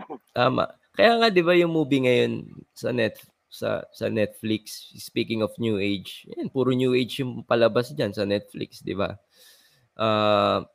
Ma makikita mo diyan yung may series na Lucifer, 'di ba? Tapos na familiar ka dun father do sa series na Lucifer. Tas yung Hindi. bida Pero dun nakapanood na ako ng movie nung high school ako, Lucifer. mm, pero ang ang bida dun sobrang gwapo. Si yung gumaganap na parang Lucifer, sobrang gwapo. O, Mhm. 'di ba? So, grabe yung mind setting ng sa tao kung ano yung magiging projection niya sa evil, 'di ba? So, yun, Pero, sobrang pero delikado. originally talaga namang kwan talaga yung si Lucifer talaga. Siya yung pinaka-brightest, pinaka-kwan talaga. Oo, nung Siya ano pa siya, pinaka-magandang, oo, mm nung angel pa siya, nung pero mm, nung ano na, alam mo na. mm. So, yun yung kwan ano, yun yung experience ko nung naging kwan na ako, ito as a chaplain. Pero Mm. nung pagtungtong ko ng 10, 10th year sa priesthood, nagkaroon kami ng kwan ano, ng clergy study week. and then dinivide yung mga pare sa kwan sa age group ng ordination. Mm. Tapos merong according to kung ano yung mga uh, tawag dito mga ethnic background tapos pinaghalo-halo binigyan kami ng group group group group and then sa group group na yon mag-share kayo sa mm. lunch dinner sa meals eh nagkataon na yun sa group na yon napunta sa akin kasama ko sa group si Father Gary mm. so ito uh, na yung uh, story mo kayo sa isa't isa sa dinner pag, pagiging apprentice mo sa kanya Oo. Uh, kung ano yung background mo, kung ano yung ganyan, ganyan, ganyan, hmm. ganyan. Pagkatapos, edi, pakilala siya, ako si Father Gary, ang profession ko, nakikita mo, proud na proud siya, sinasabi niya na ako, nako, license ko, nako, mortician. Alam mo naman sa, sa ating mga Pilipino, mapaproud ka ba sa kwan, mortician, yung ibig sabihin, ikaw sa morgue, trabaho ka sa morgue, tapos proud na proud siya, sabi niya yung pri- pri- siya, uh, may license siya. Tapos nagkatinginan kami isang kasamaan ko na kuha na Argentina na pare. Tapos nagkating bigla kami tatawa kasi yung sa kultura natin, hindi mo hindi yan yung mga profession magiging proud ka, pero sa Amerika magiging proud ka yan. Tapos sinabi mm. niya yung introduction, tapos di, nag, nung nagsasalita na siya about yung ministry, makikita mo na nahimik na lahat. So, yung pananahimik na yon Oo, yung pananahimik kasi you have to talk about what you're doing, ano yung mga kwan mo, isa-isa mm. sa, sa, sa table. And then, uh, doon na ako nag, ah, nagtanong na nagtanong na nagtanong na nagtanong na nagtanong. Hmm. Pero Father, makat lang kita sandali. Si Father Gary Thomas is, kung mga ngayon lang nakatune in, siya yung uh, exorcist priest sa Amerika na dito na-inspire yung movie na The Right, di ba? Yung true to life experience hindi ni lang na-inspire siya yun mismo buhay niya. Oh buhay niya yung sa The Right uh, so yung yung yung di ba may dalawang kwan diyan may, may isang primary yung may isang exorcist na may edad yan. Hmm. tapos mayroong isa na tinitrain niya. Si Father uh, Gary yung tinitrain. Hmm, hindi ikaw yun ah. Hindi. hindi ako yun. the making yun, the making pa lang yun eh, the making. Uh, Gagawan sana nila ng part 2 yan ayaw na ni Father Gary kasi maraming mga mangyari kasi na masyadong makuan masyadong political magulo may, may gagawan na may, may, may, may plano at gawa ng part 2 eh, salamat mm. na lang at walang part 2 at ayoko ring madamay diyan sa part 2 so so yun na continue so, mo father yung nag ask ka ng question. Uh, dun sa kwan na yun pagkatapos na ganun uh, at that time uh, si Father Gary kasi wala na siyang assistant na tumutulong sa kanya na pare. Dati kasi, yung unang tumutulong sa kanya, yung kaibigan niya na pare, si Father Joyce, Kevin, Kevin Joyce. Si Father Kevin Joyce, at that time, katatapos lang niyang makuha yung, mag-graduate ng, ng kanya, no, doctorate niya sa, sa spirituality. Siya yung gusto ng obispo namin na i-appoint na maging exorcist. Oo. Kasi nag-start na siya magkuan eh, mag-establish ng kuan eh ng uh, parang program sa diocese sa spirituality. Oo. So, siya yung gusto ng kuan. Ngayon ng ubi- ng obispo. Ngayon, uh, na-share nito si Father Kevin Joyce sa kanyang kuan, sa kanyang uh, support group na kinukuha siya ng obispo. Mm-hmm. Ngayon sabi ni Father Gary, dahil magkakasama sila sa group, kunin mo eh ngayon sabi niya ayaw niya. Mm. Hindi siya interesado. Eh sa Father Gary, ako interesado ako, kaya ko yan, sabi niya gano'n. So ginawa ni Father Kevin, dinala niya si Father Gary Thomas sa obispo. Sinabi niya gano'n, I'm sorry obispo, uh, hindi ko matatanggap yung offer mo, pero siya interesado. Mm. So si Father Gary na yung kanya yun naging exorcist. So yung process nung kwan nung pagiging exorcist ni Father Gary, hindi ito yung typical na proseso na ina-appoint. Hindi naman siya in-appoint. Oo. Siya ay ni-recommend lang. Mm. Oo. Okay. Yun yung storya nung kwan.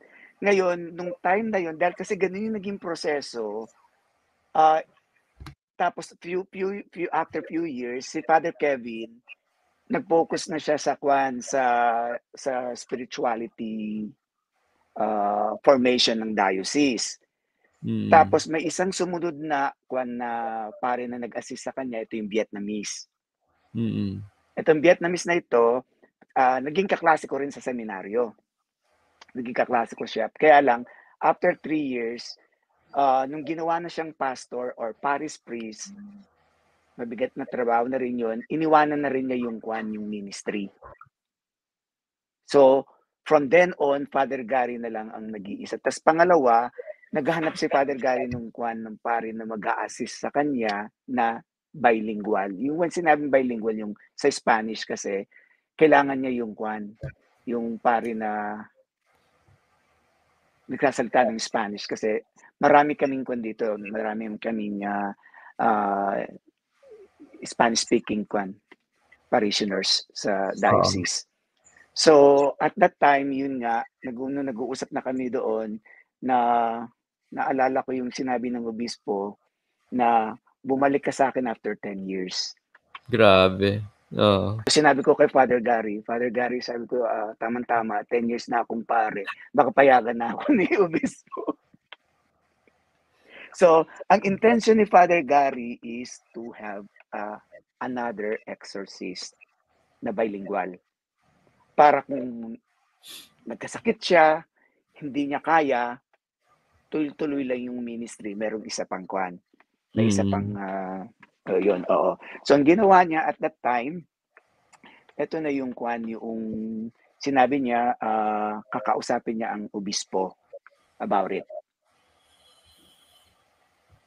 Kinausap mm niya yung obispo, tapos ako naman, nag-retreat ako noon. Oo, nag-retreat ako. Ito yung time na kwan na naghanap ako ng kwan ng uh, pare na kinakala meron akong ma-identify talaga na pare na, na talagang makakakuan sa akin, no? makaka yung pagkukunan ko ng kuan ba, inspiration na talagang makikita ko yung priesthood. Wala akong makita dito sa sa area. Wala akong makita talaga. So, nagganap ako sa Pilipinas. Ito na yung nakita ko si Father Feloni. Father Feloni. Feloni, Luciano Feloni. Ah, okay, okay. Mm. For whatever reason, habang nagre-retreat ako, retreat ako biglang uh, dun sa Facebook account ko, may mga likes, likes, likes, likes. Ito kasi may kaibigan ako na nakuha na ex-seminarian, si Kenneth Ray Parsad. Siya yung kumanta kay Pope Francis yung dumating. So, friend sila. So, doon ko nakita yung kwan. Nakita ko yung mga video, ganyan. And then, that's the time na talaga na nag-connect na ako sa kanya yung habang nagdi-discern ako dun sa sa ministry. Hmm. So diocese siya ng Caloocan, di ba? Caloocan. Ah, mm. Novaliches? Caloocan. Caloocan. Caloocan, okay. Alam ko Caloocan eh. Mm-hmm. Mm. So yun na yung kwan na yun na yung na-involve na ako sa kwan. Pumayag ang obispo. Pumayag siya Alay. na it, pumayag siya na i-train ako pero hindi para maging exorcist at that time. Meron ka, may karugtong doon. mm. May karugtong doon. Not at this moment. Pero pinayagan ako na i-trained. Oo. so, ay, doon na yun nag-start na ako na kwan. Ang layo nga, di ba, sabi ko sa iyo yung kwan ko, assignment ko sa Morgan Hill ako, tapos sa Saratoga siya. Ilang ilang kilometers na ba yung sinabi ko sa iyo, yung kwan? yung dinadrive ko just only took one to attend. 38. So. Uh, sabi mo layo, sabi mo nga layo nga. Pero malayo talaga. So, diyan na yung na-involve ako sa ministry. So, ang ang tawag pala sa akin is observer. Mm. At that time. So yung first case na Oo nga. na attendant Ano yung naging first experience mo kay Father yung Gary? first experience case ko Ano to, pinasaba ka kagad? Sabak kagad. wala, wala. Retreat, sabak kagad. Oo.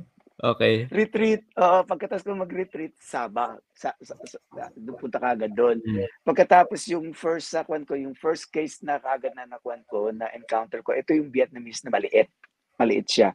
Pero mga 4'11 or 4'10 ang height niya. Ito yung Mm. maliit na, ito yung first time ko nakakita ng mga manifestations. Mm. Oo, na kuan yung manifestations na lumitaw doon ay yung kuan yung nagbago yung temperature. Mm. Lumamig ng lumamig ng lumamig. Hindi nga ako prepared dun kasi tawag dito, hindi naman kwan, hindi naman winter nung time na yun nag-start ako. Pero sobrang kwan ano, sobrang lumamig ng lumamig. Mm. So lumamig ng lumamig siya.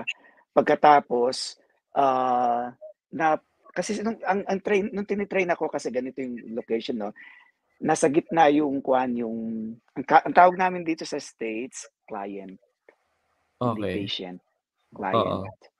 Alam mo very sensitive sila sa mga terminology rito. Pag patient parang ginawa mong may sakit.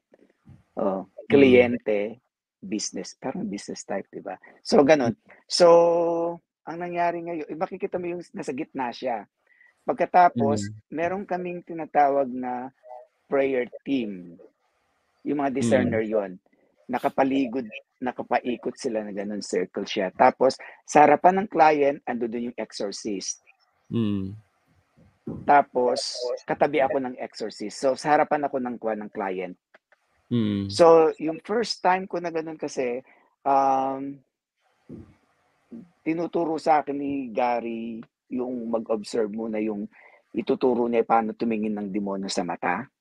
Mm. Yan. Tapos, pina, ah, tinuturo niya tuming, kung paano ako tumingin ng mga kwan, mag-observe ng mga manifestations ng demonyo. Mm. So, nag-manifest kagad dito yung temperature. Tapos, ah, itong maliit na ito na kwan na, na Vietnamese ay kwan sobrang lakas na talagang ito yung sabi ko sa iyo na kwan na yung ah, kung hindi mo pipigilan yung kanyang lakas, mag-elevate you kasi nakaupo siya sa silya eh. Oo. Kung hindi mo pipig, pipigilan yon ilan ba kami noon? Parang kwan yata kami, yung, yung mga sa, sa team, mga 12, puro mga layan, may mga kwan, mga 60s and above, may lalaki at saka mga babae, ganun kasi ah napakadelikado dito sa US kasi ang kwan eh, ang ah, deliverance, maraming kwan. Si Father Mm. Gary ay sino na siya? Su, dinimanda. Ah. So, so kapag ka babae, yung mga babae ang aalalay. Oo. Para may witness kasi you have to protect talaga eh. May Grabe. may mga sinuso ang mga mga kwan dito, ang mga exorcist. Parang yung kay ano 'no, kay Emily Rose, yung kay yung case nun. Mm. Oo. Kasi Mm. nung mga time na yon wala pa talagang kwan, wala pang ah, ah, association o grupo ng mga exorcists. So, Mm. ang mga exorcista noon, on their own sila individually, hindi nila nalalaman kung ano yung nangyayari din sa mga ibang mga exorcist sa ibang parts ng kwan, ng mundo. Mm. Yung time na yon. Oo. Tapos yung time na rin na yon yung nagsisimula ang science. Kaya ang nangyari ngayon yung yung mga signs ng manifestations ay associate associated associated nila sa kwan, psychological epilepsy, yung mga ganyan, yung mga ganon. So, yung manifestation na kung doon nag-change yung temperature, very ko parang freezing talaga nagginig nangingisay-ngisay na kami na ganun eh tapos sabi ni Kwan Grabe. didn't bring a jacket hindi ako nagdala ng jacket eh. na, Mm. minsan naman may nangyayari na kwan naman sa grupo namin si Father Gary ang nangingisay ako hindi lahat nangingisay sa akin wala Mm. So may mga may mga cases na iba yung kwan eh, iba yung attack minsan na kwan eh. Tapos doon ko nakita yung kwan yung yung kwan yung ah, ability to speak languages completely unknown dun sa victim. Yan na yung Wow. naglalatin. Nagpapasikat na naglalatin-latin na siya. At walang background yung demoniac ng Latin or Hebrew 'no? Wala siyang kwan, pero fluent mag-Latin itong si kwan. Nagpapasikat talagang kwan Grabe. yung Mm. Oo, nagpapasikat siya, ni ini ini ini-intimidate niya. I don't think na ini-inti na in intimidated yung ako lang yung bago ron, eh. Kumbaga is, ah, ang sa tingin ko doon, ngayon ha, kung babalikan ko, ako yung kwan doon, ako yung ini-intimidate. Kasi matagal na yung mga team doon, eh. Kung makiki nagulat ako sa kanila parang wala lang, hindi walang walang kwan doon. Pero ako kasi hindi naman ako natatakot. Wala akong nakitang ah, fear, hindi ako nakaramdam ng kwan, hindi. So, pero yung sa mindset ko puro pagdududa.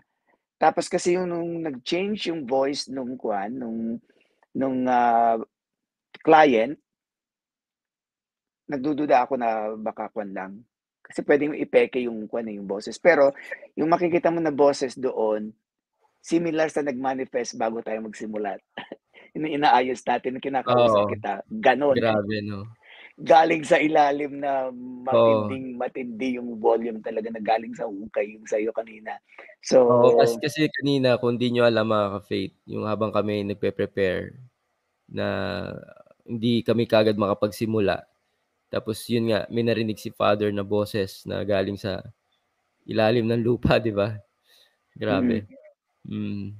So yung boses niya nagbabago tapos, Mm. ah, yung yung kuwan nga, yung kanyang tapos sabi ni Father Ra Gary sa'kin na gano'n, ah, Mm. "Randy, kunin mo yung kuwan, yung Blessed Sacrament sa altar."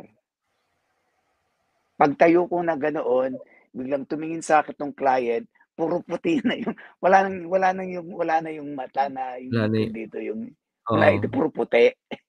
Grabe. nakita ko na gano'n, ah, nag meron akong goosebumps pero hindi naman ako natakot, nag kumbaga first time ko lang nakakita na na gano'n. Pagkatapos sabi na gano'n, "Randy," eh, hindi mo na ako kilala, tinawag yung pangalan ko.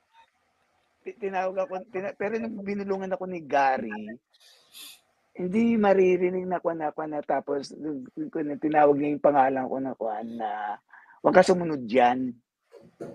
"Chaplain Oo. ka, dapat mabait ka." Tapos kinuha ko talaga yung kuwan, tapos sabi ni Father Gary na gano'n kuwan, i kuwan ko kasi i i inilapit ko sa sa sa kuwan yun, eh, pinalagay sa ulo niya na ganyan. So, makikita mo talaga na kuwan na meron siyang kuwan, ah, reaction sa mga sacred objects. Kamusta nag nagwala, nag nagnisay talaga, gano'n? Um, Hmm. nagkikisay-kisay siya, tapos makikita mo yung kuwan, yung yung panginginig ng kuwan, the whole body na gan ganyan. Tapos Wow. yung bi tini tinuturo sa'kin ni Gary, "Look at the feet, look at the feet." Nag-e-elevate. So, i pinipigilan ng grupo. Pinipigilan ng grupo yung kuwan, yung pag-e-elevate niya. Tapos eto na yung kuwan na yung extraordinary strength, ang liit-liit biglang ginanon niya yung grupo, oh, talagang na na kuwan siya, nakawala siya dun sa kuwan, sa sa sa chair. Tapos, yan na yung kuwan, yoong biglang yung yung kuwan kasi yung yung crucifix na ginagamit ni Father Gary naagaw. Naagaw niya. Tapos hinampas kay Father Gary, na siya, nasugatan siya dito, eh. Grabe. Nasugatan si si Gary tapos, ah, yung pinaka-dangerous dun kasi, face to face sila kuwan 'di ba, ng client. Face to face din ako, katabi ko rin si Gary, eh, kasi tini-train niya ako dit ku dito si Gary, diyan ak ako si Gary, diyan diyan ako, dito yung client. Tapos nung yung nakuha yung yung kuwan na yun, yung, ah, crucifix na yun, nalaglag yung corp yung corpus, yung katawan, yung si Christ mismo, krus na lang yun, itutusok sa mukha ko dire-diretso na ganyan. So, kaya lang may mga discerner kami na kuwan sila yung talagang mabilis din sila, na harangan nila. Yung kuwan na yun talaga nakita ko yung danger ng kuwan. Danger nung ministry talagang kuwan, nasugatan si Gary dito pagkatapos muntik na akong makuwan, kung nagkataon na na me nung after na yun medyo nakuwan ako, na na-shock ako kasi kung nakuwan sa'kin yun dito ko yun 'no, tagos dito baka tumusok na hanggang dire-diretso sa kuwan na yun. Talagang Grabe. bayolente. Mm. Yung case Pero na yun natul kasi nung natuloy natuloy pa yun, yung after nun, tinuloy pa rin yung session? Mm, mm. Tuloy-tuloy pa yun yun, mga usually kasi ang session namin mga kuwan, ah, mga 2 hours, pero Kahit kuwan ako kahit nun sugatan na si Father Gary, talagang dire-diretso pa rin? Dire-diretso, may may may sugat siya rito, dumudugo na. Mm. Tas nakita ko yung kuwan, yung first pa lang yun, ah, first pa lang yun. Yung biglang kuwan, yung na-encounter ko dun si Belzebul, sa kuwan na yun. Encounter na yun, yung Belzebul, yung mga hindi naman ako kuwan pari nga ako pero hindi ako familiar sa mga demonyo, mga ma ganyan. Tapos may meron pa si Lilith, Lili ang dami nila, eh, 7 sila, eh. So, iba-ibang mga pangalan, Asmodeus, kung, kung sino-sino mga Pero usually kasi, nung sinasabi na ako ni Gary na kwan na na binubulungan ako kasi on the spot tinuturuan niya ako sasabihin niya na kwan na na kwan na usually yung mapap yung palalabasin mo diyan kasi yung kwan yung yung pinaka weak muna so then kasi kapag sa sa sa kwan kasi sa sa kwan ano sa sa exorcism yung ang style kasi ng demonyo kasi, ah, kuwan sila, eh, yung mag-start talaga sila yung yung kanilang parang, hun 108 100 3 360, 180 'di ba? Pabaligtad sila 180 degrees pa ganyan, ang style nila. Kina-counterpart nila yung sa kuwan, sa sa sa atin. Halimbawa, 'di ba yung Divine Mercy is 3:00? 'Di ba? Yes, tama. So, oo. Ika-counterpart naman nila yung sa kabilang part, 3 AM naman yung sa kanila kung saan sila malakas na malakas. Hmm. So, kaya sa ako na 'yan kapagka usually sila, ah, 'pag i mo sila yung kwan, hindi nakalitaw yung pinakamalakas. Ang nakalitaw diyan yung pinaka-weak na demonyo. Tapos dun sa kwan na yun, sa pinaka-weak na yun, meron silang isang speaker na na na na lilitaw diyan. Isa lang. So akala ko nun isa, dalawa tapos sabi sa akin ni Gary, no, kumpul-kumpul yan. Isa lang yung speaker. Tapos, minsan dun sa kuna yun, dun sa session na yun, nakita ko pa yung nagaway-away sila, yung mga demonyo, nagaway-away sila na pa na gano'n. Nagsisisi, nagsisisihan sila. Oh. Makita mo yung mga ugali talaga nila, yung nagkukuwan sila, yung nagsisisisi siya. Talagang creature talaga sila, eh, no? Lumalo sa... Nagsisisi, sasabi you idiot, you idiot, hmm. tanga-tanga ka, ganyan, ganyan, ganyan, ganyan. Kasi, pagkakuan, may mga dapat hindi hmm. sabihin, sinasabi, mga ganyan. So, hmm. so, pag binabalikan ko na yun, at yung nakikita ko na yung God allowed that to happen din para may makita ako It's not for them yung nakita ko ni kasi sanay na sanay na yung grupo, eh. Ako yung bago. Tapos, inaantok ako the whole session. Tapos magugulok na lang, gaganon na lang ako ni Gary, look at the eyes. Wala na akong nakita kasi iba na yung, iba na yung puro puti na eh. Hindi ko na nakita yung sinasabi niya nag-spark-spark na demonyo. Hindi ko na nakita yon So, tapos, yung sa ginagawa kasi namin nga na, dahil tinitrain niya ako, yung may, meron akong yung stall ako na kuha na purple, ilalagay mo yun sa kuan eh, ilalagay mo yun sa sa katawan ng kuan. Yes. Oo. Tapos pag ina-anoint namin na ganyan, nakita ko talaga yung mga reaction. Tapos nung na yun, yung, yung nung time na yun, uh, parang bumalik sa akin yung mga vision ko na yung napapanood ko sa sa sine. Mm. Mm. Na yung sa sine kasi parang pinag-ipon-ipon yun eh. Sa isang kwan na makikita Oo. mo na kwan doon. Oo. So, makikita mo yung mga manifestations talaga na kwan doon. Tapos may mga sessions kami na minsan na, na sobrang baho. Nangangamoy. Wow. Hmm. Pero may bigla na lang na kwan, may maaamoy kaming rosas. Mm. Si Mama Mary. Oo. So, Wow. dun sa kwan na yun, yun yung first session na yun. Tapos, tanong mo kung ano nangyari after that, yung pag-uwi ko. Ano nangyari? Pag-uwi ko sa bahay, may mask pa ako niyan. Mm. Pagkatapos, di, syempre, bago ako pupunta sa mass, di ba, yung, hindi nila alam na galing ako na exorcism. Siguro pag Mm. nalaman nila, mag-aalisan sila lahat. Ano? Oo. So, so, at that time, uh, mag-isa lang ako nakatira sa rectory. Yung pastor ko, meron siyang kwan, sariling residence. Five minutes away from the house, drive. Pag idag-drive ka, five minutes away. So yung bahay na yung rectory niya is uh, kwan, yung two-story building mm. na na for whatever reason na ako na yung pagpunta ko doon na ganun, doon na nagsimula na yung na, na, nakaramdam na ako ng sensitivity sa presence. Mm. So nase-sense ko kung may mga spirits na kuan na meron doon sa kuan sa area. Mm. Doon na yun nagkuhan. Tapos, after that, eh, yun na yung kuan second Teka, second, second, kuan ko na, second or third, third day, nag-start na akong kuan na, na, ang tawag pala doon is intimidation. Yung, Mm. nag-start na yung, pag natutulog ako, mga, ako na yan, ano, mga past 12 midnight, Mm. hanggang ko na yan, hanggang 3.30, mga ganyan, time na yan. Yung natutulog ako, pagkatapos, ah, biglang, magpapakita na sila. So, nung una, sabi ko sa sarili ko, panaginip lang. Mm. Pero sabi ko ganun, kung panaginip yun, bakit sunod-sunod na gabi, tapos ang position ko, dun din mismo sa higaan ko, pag, pagka nagising ako, ganun din yung position ko, walang pa na ganun. Sabi ko, hanggang na, na, na, nagtataka na ako na ganun. Ngayon, hindi ko makontak-kontak si Father Gary. Ang lagi kong tinatawagan yung, kuan, yung brother ko kasi madaling araw eh. Sino, sino pwede mo, at least tumatawag ako Oo. sa Pilipinas, kinakausap ko, kuya, nakakakita ako ng kuan, ng demonyo. Sabi ko ganun. Sabi ko nung una nga, parang kuan lang panaginip to, pero kung panaginip ito, bakit kuan, bakit kapag ka Mm.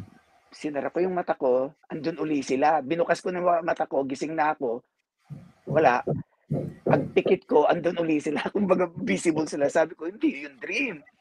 So, andyan na yung na nga yung una, mag-start lang sila sa tuldok, Mm. tapos magkakaroon na ng kuan siya, image na siya. Tapos makikita mo na yung demonyo na talaga na ano, makikita mo tapos tapos to the point na yung kuan na yun na to the point na yung buong kuan ko may isang kuan na talaga doon yung yung legions na yun eh. Pag pag gising ko na ganyan, pagtingin ko na ganun sa kuan ko nga sa dream ko, buong kuan na buong kwarto na eh. Itim na. Demonyo na lahat yung nakapaligid sa buong kwarto ko. Tapos ang ang kuan dito yung instinct ko kaagad magdasal. Pero bago sila lumilita, ba- bago sila magpakita, unang nararamdaman ko muna yung kwan, yung, yung description ko is parang nakakaramdam mga akong horrific presence. Yes. Yung parang nakakatakot na presence na ganyan. And then start na lilitaw. Tapos, ah, nagsasalita sila, hindi ko naririnig, pero nakikita ko lang. Mm. Parang Mm. ah, na nakikita ko lang. Tapos buong ko na yun ha. Ang pinakamalala niyan, yung padami sila ng padami ng padami hanggang sa isang isang gabi nga buong kwarto ko na. Itim na lahat yan. Tapos ang kuwan na gano'n, ah, na ang instinct ko talaga yung magdasal. Pagkatapos pagka nagdadasal ako, tapos nagtatawanan sila sabi niya, "Wa epek, wa epek, wa epek." Parang dating sa akin, "Wa epek, wa epek." Yung kuwan talaga. Hindi talaga tumatalab yung dasal ko na na kuwan nagka-cast nagka-cast nagka-cast out ako ganyan. Tapos may prayer ako na kuwan na yung kuwan na yung yung nagkukuwan ako yung act of ayaw nila yung nag-a-act of contrition ako in front of them. Mm. Mawawala sila. So, So ano yung mga prayers na dinasal mo? Act of yung una contrition, nagkaka nagka-cast nung una yung kuwan ko kasi may training na kasi ako noon eh. So authority. nagka-casting Mm. nagka-casting out ako. Pag pag yung dinadasal ko, wa epek. Oo. Nagtatawanan pa sila. Yung tapos yung napansin ko hirap na hirap ako makapagdasal kasi talagang kwan controlled nila yung kwan ko, yung vocal ko eh, na hindi talaga ako makapagdasal. So dun dun papasok yung parang makakaramdam ka ng kuwan ng frustration na anong gagawin mo, hindi ka makapagdasal. Eh ang ang ang kuwan lang, ang alam ko lang way to pray is vocal. So Mm. dahil hindi ako makapag hindi ko mabuka yung bibig ko. So ang ginawa ko mental prayer. Mm. Yung mental prayer, naririnig nila. Yun yun. Wow. So naririnig nila yung mental prayer. So yung yung dinasal ko yung Our Father, hindi naman sila kagad mawawala. Tapos ah, pero napansin ko yung kwan dito yung galit na galit sila nung nagkuwan ako nag-act of contrition at saka yung ah, profession of faith. Ayaw na ayaw nila Wow. yan. Tapos ah, Hail Mary, ayaw na ayaw nila yan. Yan. Pero, ang question ko noon sa sarili ko, bakit hindi agad-agad sa kwan, hindi agad-agad nawawala. Yun yun. Pero, mawawala at mawawala rin sila. Ang nakita ko later on na yun, yung hanggat merong kwan, merong uh, fear dun sa kwan sa sa sistema mo, hindi sila mawawala. Mm. Mm-hmm. Y- yun yung kwan ko, yun yun na na na na, na natuklasan ko. Mm. Wow. Kapag firm ka na doon sa kwan mo, yung firm ka na. Kasi intimidation ako na yun eh. So to the Mm. point na yung kwan na na nilapit ako si Bishop Kwan, Bishop namin, sa, Bishop ko sa sa Marikina, si sabi niya ganun, um, Sa Marikina si Bishop Francis, Bishop Francis Galion. o dito sa Oo, nagta- nagtatanong-tanong ako, Wala. nagtatanong-tanong ako paano niya sabing ganun is, ah, kontrahin mo kung ano yung, kung ano yung, gina- yung gusto nila, kontrahin mo. Sabi niya. Mm. Tapos, doon, ko nalaman na intimidation yung ginagawa sa akin. Wala akong idea na kwan. Na diyan na nga yung nagsuspect siya na sabi na kwan nga na bukas ang third eye ko. Mm. Mm, yan na yun kasi nakakakita ako. So diyan nga tinanong ko na si Kwan, Father Gary, nakakakita ka ba? Hindi. Tinanong ko yung mga discerners namin, hindi sila nakakakita. Tapos tinanong ko si Father Kevin Joyce, hindi siya nakakakita. Tinanong ko yung Vietnamese na nagwan, hindi siya nakakita. Ako lang yung nakakakita. So, naging kwan nga, naging tawag dito, naging uh, concern ko talaga yung kwan, yung, kasi me- there was a time na two days na akong hindi natutulog. Hindi nila Pero- ako pinapatulog. Hindi nila ako Mm. pinapatulog. Halimbawa, yung mga makakatulog ka pa ba naman ng alas 4 ng madaling araw, duty ka ng kwan, may misa ka ng umaga.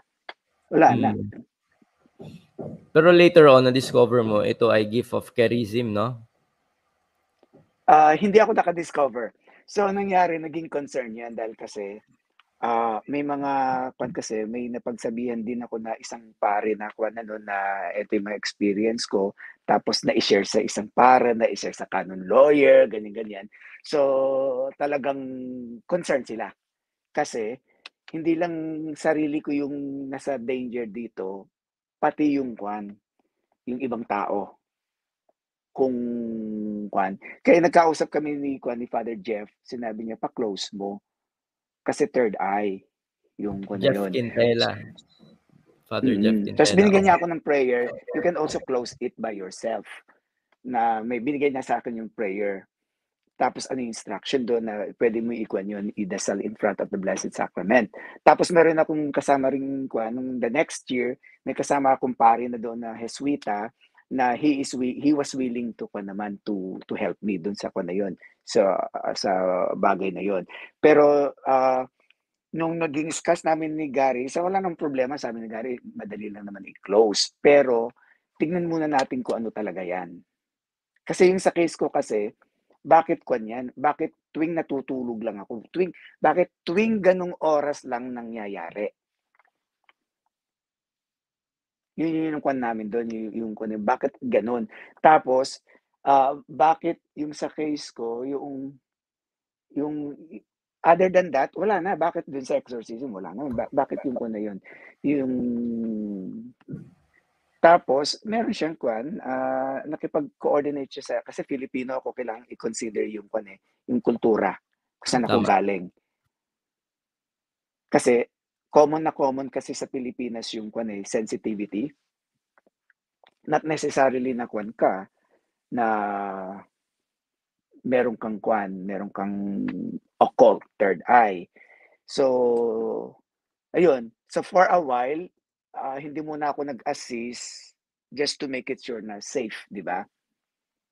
So, Mm. ayun. Um, nag-consult si Father Gary sa isang kwan, exorcist, dyan, Dominican exorcist Mm-mm. sa Manila, sa Quezon City. Tapos, sino ayun, siya? nag- Hmm.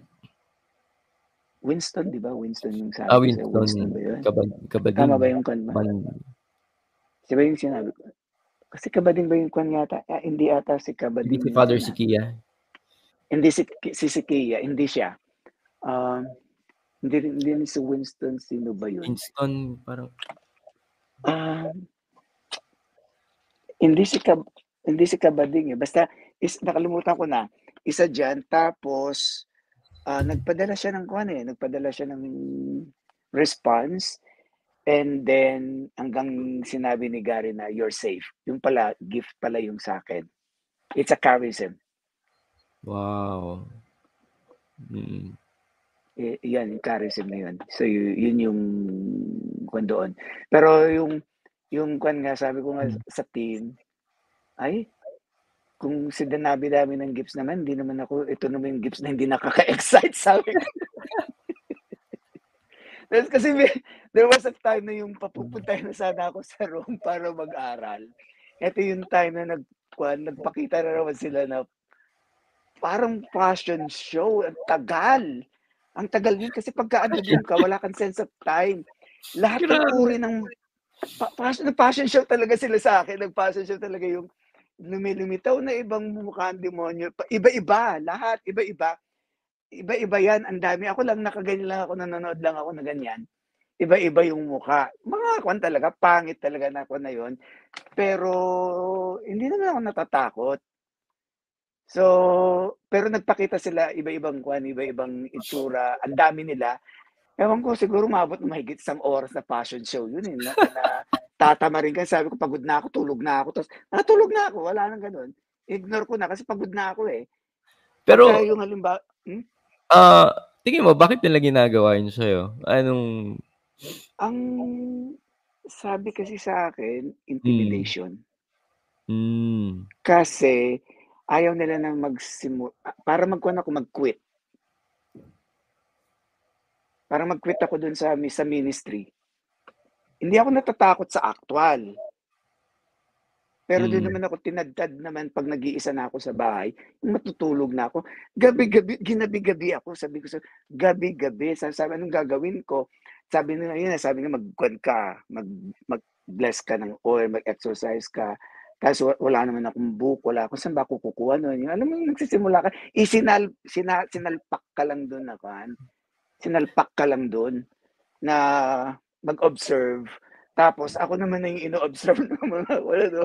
So gabi-gabi na wala nang kuhan. Tapos Tatawa tapos, ko dun, sabi ah. ko, hmm. nag naghihilamos ako ng kuhan, naging sensitive na ako yung yung mga impurities ng tubig, yan yung mga kuhan dyan. Pati yung mga kuhan ano, yung mga lower uh. class ng angels na andyan dyan sa water.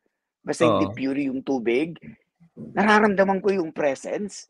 Grabe. Eh, pag nagugas ako ng, naghihilamos ako na ganyan, kuya, nakakaramdam ako ng layer-layer na goosebump na hanggang taas, hanggang, hanggang ko, nakisame na yung, yung ganyan. Normal ba yun? Sabi ko, ganyan. Normal, di ba, pag nag-goosebump ka hanggang ganyan lang, di ba? Yes. Yung parang chicken, ko, ano lang, chicken skin. Oh. Oo. Sabi, bakit sa akin parang energy na ramdaman ko hanggang kisame na eh patong-patong na talaga yun. Naghilamos lang ako. Sabi ko, Panginoon, ano bang gagawin ko yan? So, ang ginagawa ko ngayon, nagdadasal na kagad ako bago maghilamos, pag may tubig, na ganyan. Iba yung, iba yung sensitivity ko na nararamdaman ko na, na, na ang hirap i-discuss kung kani-kanino kasi hindi naman ito, kanino, hindi naman to natural. Hmm. Talagang ginambala ako ng ginambala talaga sa kan. Sa tas dun sa rectory namin, may mga area doon talaga na nararamdaman ko talaga yung presence. So, ang ginawa ko, pinag-bless-bless ko lahat yun. Mm. Mm. Tapos nawala. Tapos after that, may mga time na nakakaamoy ako ng rosas. Wow. Sa rectory. Mm.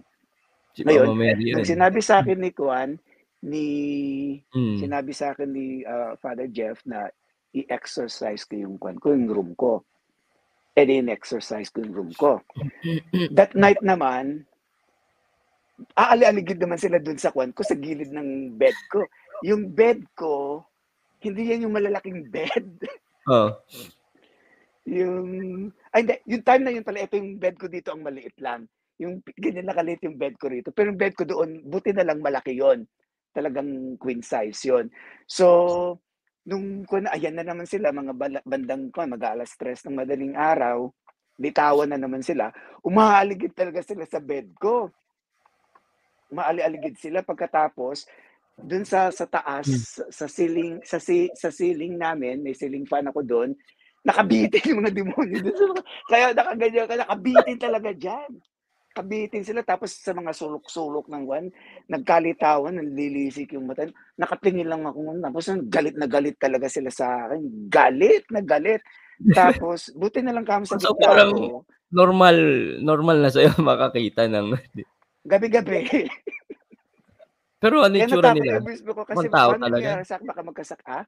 Ano yung tsura nila? Mukhang tao or iba talaga? Iba-iba. May mga time kasi na, na, na reptiles. Mm. Mm. Tapos Ito may, may, yung may nakikita natin instance. sa mga pelikula na may sungay, Ah, may pangin? Ganun. Oo. Yung mga, sabi kong ganun, Father Gary, yung mga napapanood ko kasi, nung kwan, nanonood ako ng mga movies dito, yung mga anything na ganun, tapos sinasabi ko sa akin, Father Gary, yung, yung napapanood ko mga movie ngayon, sabi ko, ganun yung nakikita ko din. Mm. Ayun ang sinabi ni Father Gary kasi sa Hollywood kasi, maraming kwan dyan, mga possess. Yeah. Kasi Tama. yung sa movie, sa movie, kinukuha nila, nino-normalize nila yung kwan, normalization ng kwan, ng mga movie. Kaya malalaman mo yung kwan kasi gino-glorify nila yung kwan doon, yung power ng evil. Hindi pinalilitaw yung power of God. More ang pinakikita nila doon na ang demonyo ay dapat katakutan kasi powerful sila. Mm. Pero without knowing na nung nung na-realize ko sa sarili ko na kwan na na na losers naman sila eh. Amen. Losers naman sila. Nung Mm. kasi minsan kasi pag sa mga intimidation na time sa akin na mag, mag-intimidate sila, sabi ko, sabi ko, give me one reason para matakot ako sa inyo, eh losers kayo.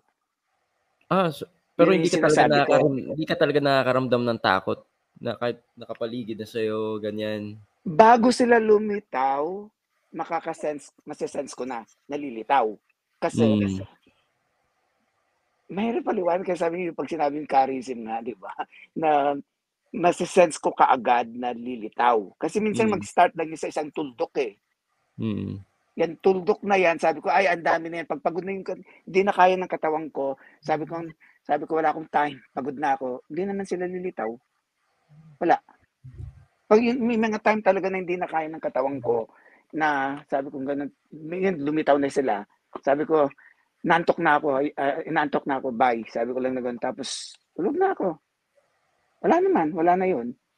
Wala na Grabe. silang magawa. Wala na silang magawa. Tapos kaya lang, minsan yung talaga iti-test yung faith mo kasi, sabi kong gano'n na yun, wala naman akong kuha. Nasa state of grace ako, sabi ko. Mm.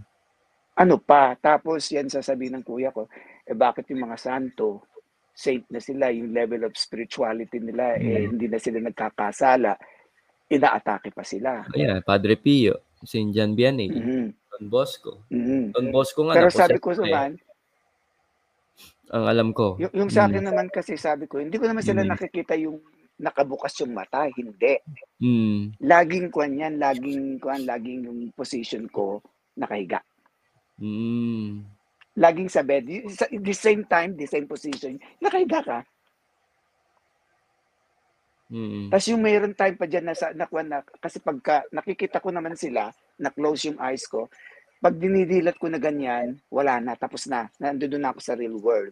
O sige, tulog uli ako. Pag pikit ko, andyan na naman sila. So dumating Mm. ako sa punto na binuksan ko yung mata ko, sabi ko, ah, pwede ko naman pala buksan yung mata ko. So nung alam ko na pwede kong buksan yung mata ko, nawawala sila. Edi sabi ko, nga nga kayo no, nga nga kayo. So may pagpikit ko, andyan na naman talaga nakasalpak. Kung ano yung vision na iniwanan ko nung binuksan ko yung mata ko, ganun din yung pagsara. So ginawa ko three times ginanyan-ganyan ko three times na ganun. Ganun sa rata sabi ko, ah, wala na, totoo nga ito. Yung una, kinukonvince ko yung sarili ko na kuhan na kuhan guni-guni, panaginip, ganyan, una, ganyan yung kuhan ko. Yun yung kinukonvince ko. Pero yung one time na kuhan na, na pangatlo, ah, sabi ko, totoo na ito. Tapos, may one time naman na ginanon-ganon ko ulit, pagkatapos yung pang-apat na ganun ko, bukas ko, may natira natira yung image. Tapos, biglang nawala. Pero natira, bukas na yung mata ko, natira pa rin, andun pa rin. Tapos unti-unting nawala. Sabi ko, ay, iba na to. iba na to, iba na to. Tapos yun yung ko na yun, discuss ko na sa kuhan sa grupo nun, sabi ko, ano to yung nangyayari sa akin na ito na ganyan. Diyan na yung bago na sabi, ganyan na yun ko na baka may occult third eye ako. Mm. Pero later on na ano naman na it is a charism. Oo. So, mm. lilitaw lang sila na ganun later on napansin ko. Lilita, lilitaw kasi nung nagpalit na ako ng kuan assignment, naging chaplain na ako ng hospital, mm. tinanggal ako sa parokya. So lumipat na ako ng San Jose. Dito sa San Jose, unang ginawa ko talaga, in-exercise ko talaga yung room ko. Tsaka yung mm. area rito. Tapos yung kwarto ko, sa may chapel yan, tignan mo. Mm. Kundi pa na kundi ayan wow. tignan mo puro mga kwan yan no puro kundi pa ba naman siya mga kwan diyan ano ma ma uh. uh, tapos pagka lumilitaw sila napapansin ko lang lumilitaw sila, nagpapakita, hindi na yung minsan ang dami-dami. Minsan very weak, minsan may lilitaw na hindi na yung buo, unti-unting ko na siya nagsha-shatter, nagsha-shatter, shatter, shatter. Minsan buong-buo siya, lilitaw siya. Pero nakikita ko pagka lumilitaw sila, ang napapansin ko yan yung magkakaroon kami ng session. Hmm. Kasi minsan, after ng session namin, nabalitaan ko na lang, binandalize yung kwan namin, yung rebulto dyan sa harapan ng, ng parokya. Hmm. Nabandalize yan. May nag-comment, pinag, uh, open daw yung third eye. Hindi po siya third eye, di ba, Father? Ayun uh, yung suspect siya na kwan, naka-open hmm. siya. Pero yung sa kwan, sa sa kwan sa discernment sa kwan sa description it's more of charism kasi charism. hindi mm. hindi siya 24/7 eh.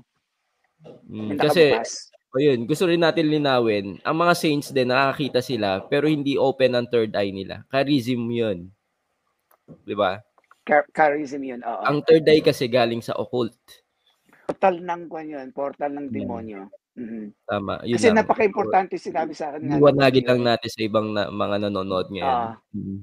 Mm-hmm. So, hindi siya 24/7 na yung kwan na anytime na gusto akong gul- yes. guluhin ng demonyo, eh, available sila. Hindi. So may mga instances na God permits because of ano, because of something good will come out of it. Laging ganoon naman yun eh. When God permits something to happen, ibig sabihin there's something good na will come after after that experience. Yun yung kwento na eh. Kapag Diyos ang mm. nagtrabaho when He allows it. Kaya minsan makikita natin sa personal na buhay natin yung tanong, bakit pinayagan ng Diyos na mangyari ito? Mm. Kasi pag sinabi kasi natin yung God is love, mm. ang pagmamahal kasi kinakailangan free yan eh. Kaya Amen. bigyan na tayo ng free will. Mm. Tama. Pwede nating kuan i-reject, pwede nating tanggapin kasi yun ang totoong pagmamahal, hindi hindi kuan, hindi controlled, hindi manipulated, but hindi pinipi hindi parang hindi ka pinipilit na tanggapin mo to, yung ganun, di ba? Kusa mong binibigay. Kusa. Mm. Amen. And Father, yun power. Mm-hmm. Mm-hmm. Siguro ano, uh, last two question na, na din. Uh, yung may nabanggit ka sa akin, alam ko very interesting to eh. Yung nag-uusap tayo about the end times. 'di ba? Na yes, yes. experience ka sa mga demoniac na sinasabi nila mismo nanggagaling sa bunganga nila. Yes. Itong kan ito itong mga uh, yung last yung to, mga bandang 2018, 2000 2009 bago mag-pandemic, mm. okay? Bago ako mag nito eh, bago ako mag-sabbatical. Nag-sabbatical ako ng 2019. So, mm. Tas, at saka nung pagbalik ko, na napansin ko ganito. Hi, Jay. Jay Mark. Napansin ko na laging kuan, laging takot na takot sila kapag sa kuan yung sa session. Laging hmm. kuan ano, laging sinasabi ng mga kuan ng mga demonyo kasi pagka uh, laging sinasabi nila na kuan na kuan na na we're running out of time. It's it, end time, sumisigaw sila ng end time. Kaya kung sila nagdo-double effort talaga sila kasi end time. Mm. So dun sa grupo namin, aware kami talaga yung team namin na kuan na talaga na we are convinced kami kasi nakikita namin talaga kung paano talaga magmadali itong kuan magmadali itong mga demonyos. Sa kanila mismo, lumilitaw talaga yung kwan, yung nagmamadali talaga sila. Mm. Tapos, ang sinasabi pa nila kay Mama Mary, ano, you bitch woman.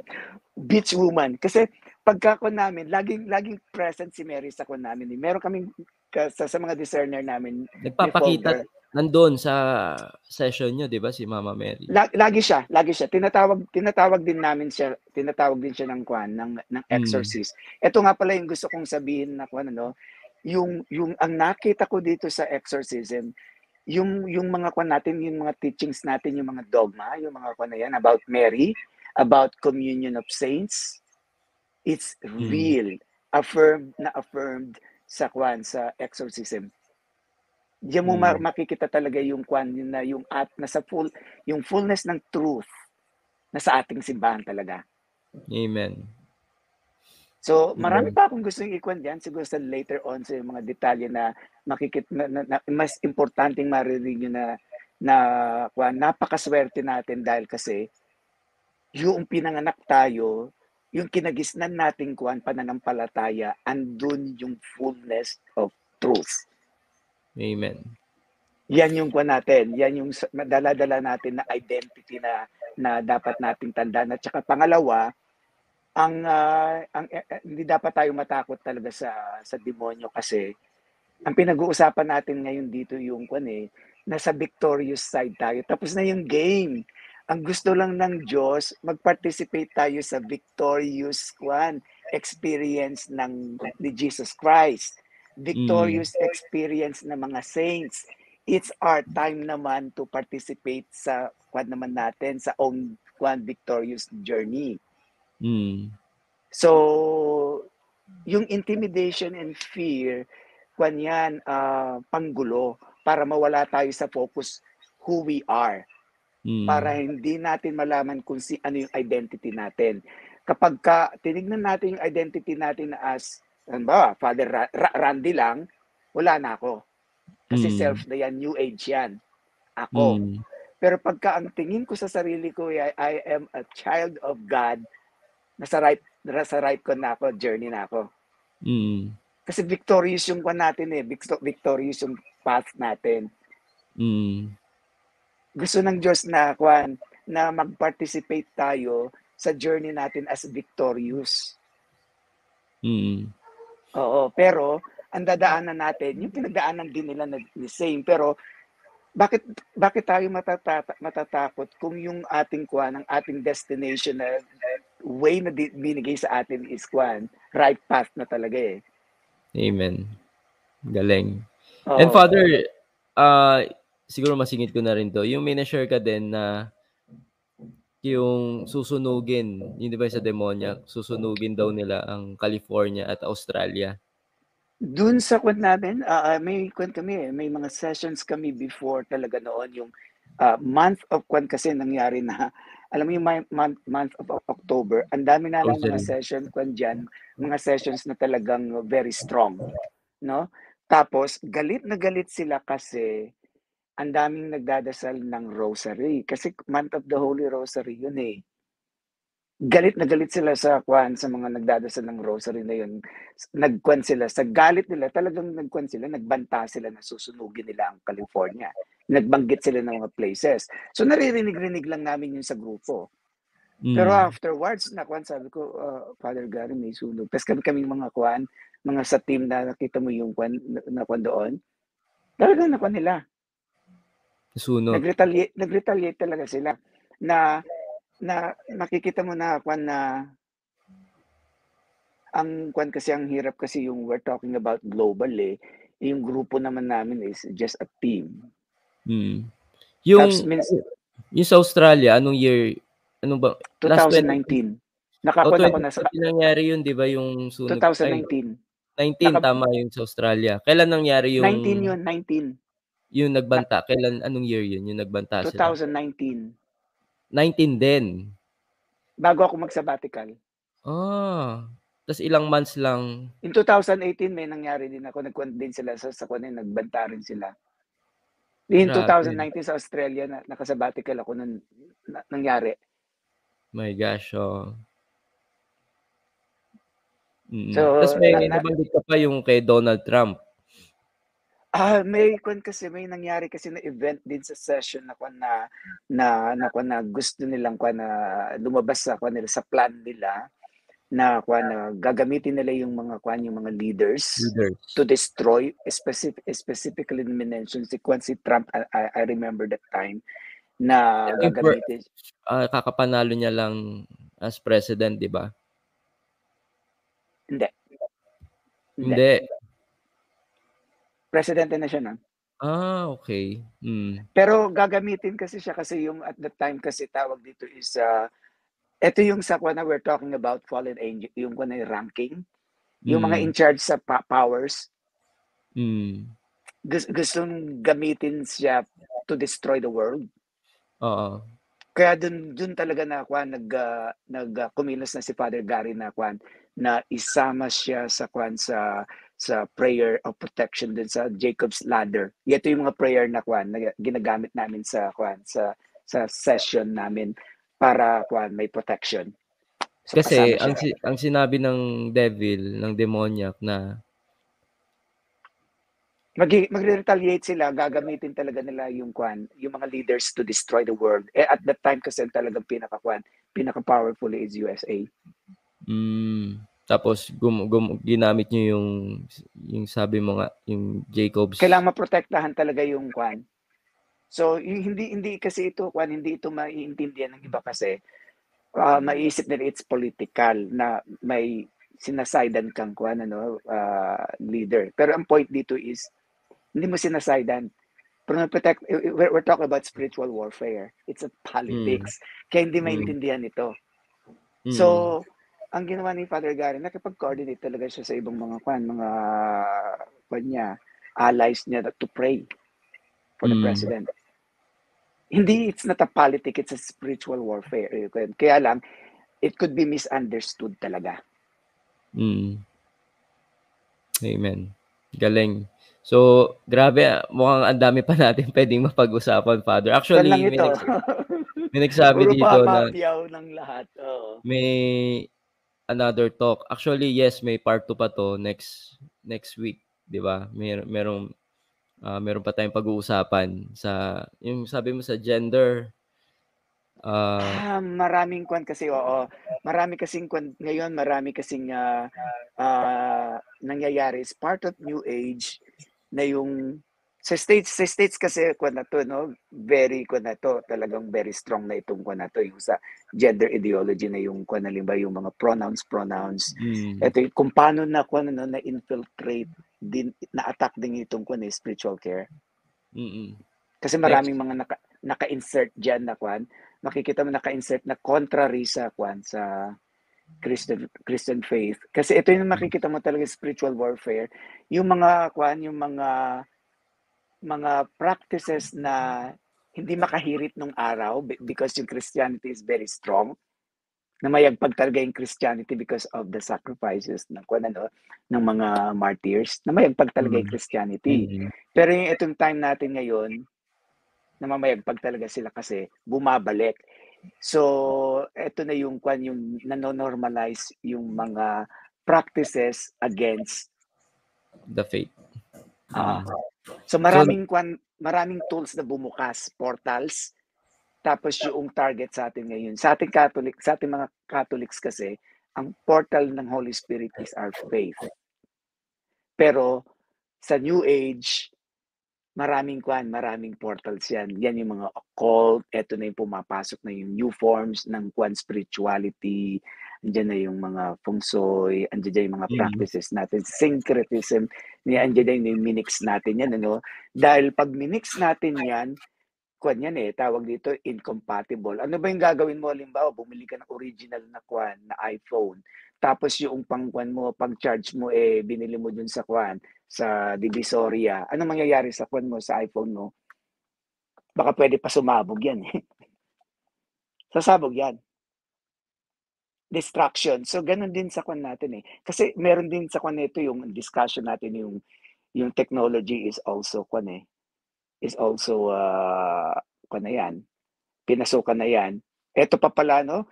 Um, kapag ang cellphone mo ginamit mo sa pornography, ginamit mong tool, infested na yan. Oh. So, dapat papadeliverance yan. Kinakailangan kung kwan, cleansing yan kasi tool na yan eh, ang nakapasok na sa kwan mo eh nakapasok na yan. Kasi halimbawa may mga kwan kasi may mga bahay kasi na kwan ano na very kwan sila, very attract, attract attractive sa mga kwan, sa mga sa mga pagkakasala ng kwan ng flesh ganyan. Alamin mo yung istorya ng kwan ano nangyari doon. Once kasi halimbawa yung bahay ginamit yan ng kwan ng dalawang tao na nag-sex na outside outside marriage. Na-infest yung bahay Kaya kita mo may mga kwan, may kasabihan sa atin, ano yung anak ko? Nagdala ng babae, binuntisan, magmula nang tum- tumira sa bahay ko yung babaeng yan, nagka-leche-leche na yung bahay, nagdala ng malas. Totoo yun. Totoo yun. Pero hanggang ganun lang ang pwedeng explain ng tao. Yung tinatawag na natural reality. Kasi yun yung natural. Pero yung mga nangyayari doon na kababalaghan, preter na yun. Preter na yun, oo. Mm-hmm. Preternatural. Wow. Mm. Kaya yan, kaya nga yung yung hindi natin napapansin kasi yan eh, lack of knowledge kasi tayo sa kwan sa sa mga preternatural kwan uh, mm. Reality. Kaya hindi natin napoprotektahan ng ma- maayos. Kasi ganito lang naman yan, pag hindi, hindi yan turo ng simbahan, magtanong ka.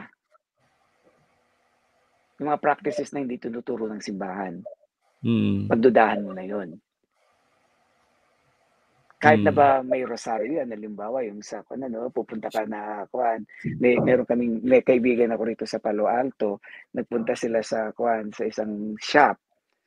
O Mexican yung shop na yon. Tapos sabi, "Oh, come here, come here." Friendly. Tapos na ganun eh binigyan siya ng kuan ano, ng gift na par, parang tela ng basta may binigay na gift sa kanya. Tapos, "Oh, blessan kita, blessan kita." Eh mga Katoliko din yung Mexican yun, binlesan siya.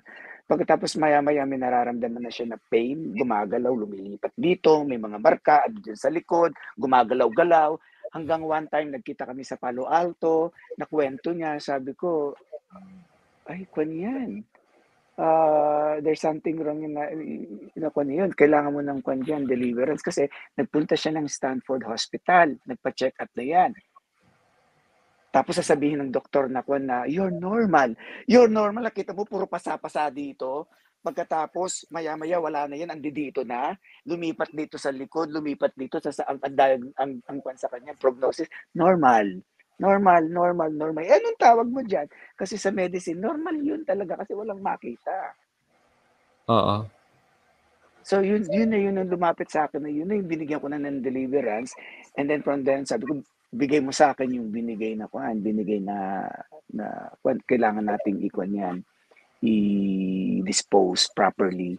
And then ngayon, wala na. May anak na silang isa, pero natuto Amen. sila dun sa bagay na yun. Amen. Pero are they bad people? No. No. Eh, yung mga kuan natin, yung mga tao natin, kuan yan, mga, they are good people, kaya lang, um, dahil kasi wala tayong pinangahawakan na kuan, ano, pinangahawakan na proteksyon, open na open tayo, nagbukas tayo ng maraming portals, doorways, kasi nga sa new age, ang daming tools for them to want to open. Mm-hmm. Oo. Tapos pangalawa, we have to accept din kasi na nag-weaken din kasi authority ng church and authority ng mga parents. So yung sexual abuse, abuses, talagang malaking kanyan. Malaking uh, hampas sa credibility ng Juan ng church. Tapos, yung mga parents din, wala rin silang credibility sa mga anak nila kasi hindi rin naging solid yung foundation ng faith nila. Mm-hmm. Kaya Tama. kung tatargetin ng demonyo ang tao, ang pamilya, sinong uunahin? Yung head. Pagka yung, mm-hmm. yung head ang nauna na, sisiw na yung mga bata.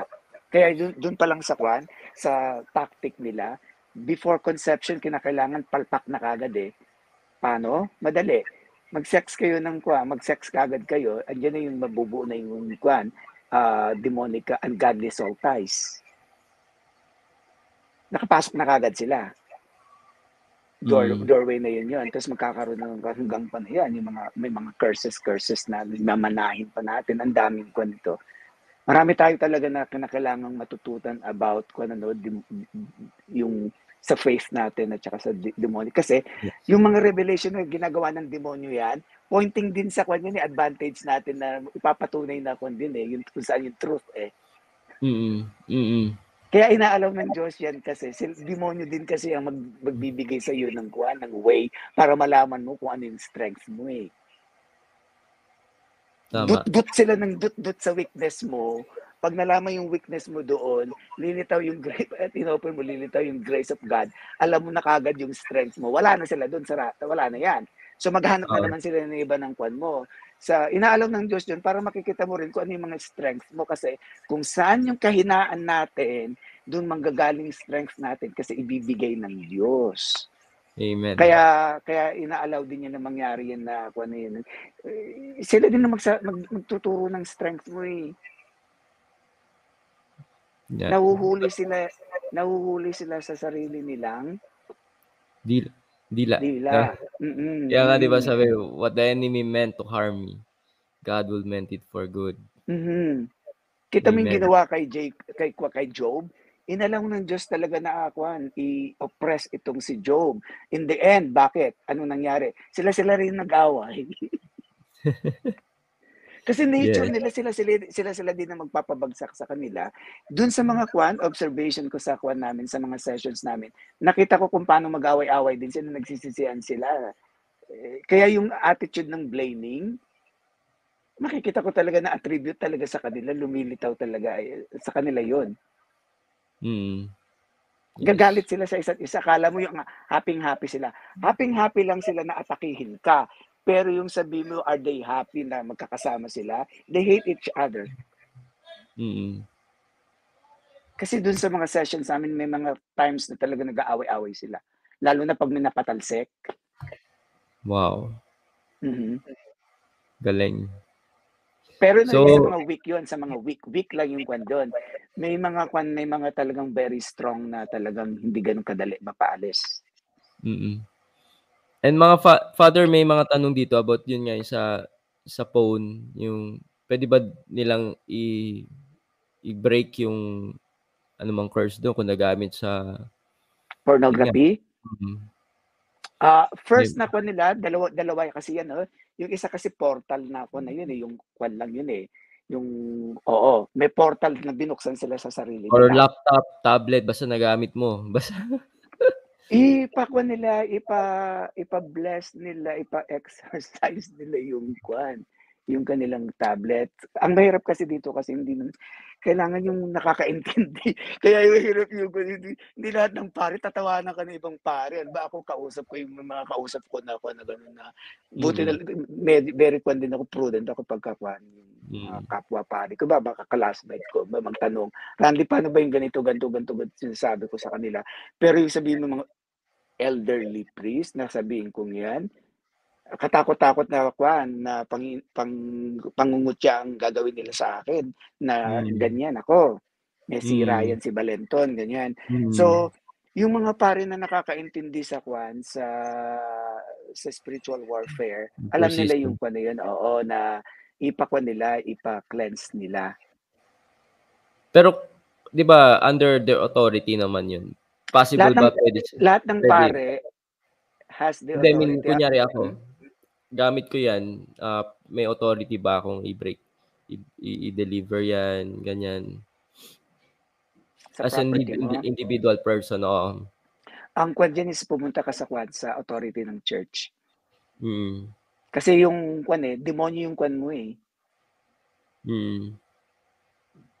So hindi tayo pwedeng sari yung yung yung ako lang dapat talaga ay pumunta sa tamang Ipakwan mo. Sa tamang authority, oo. Tapos yung sa iyo, meron ka doon yung kwan mo yon yung ah, ah, renounce, reject, and rebuke. Yung Mm. kwan.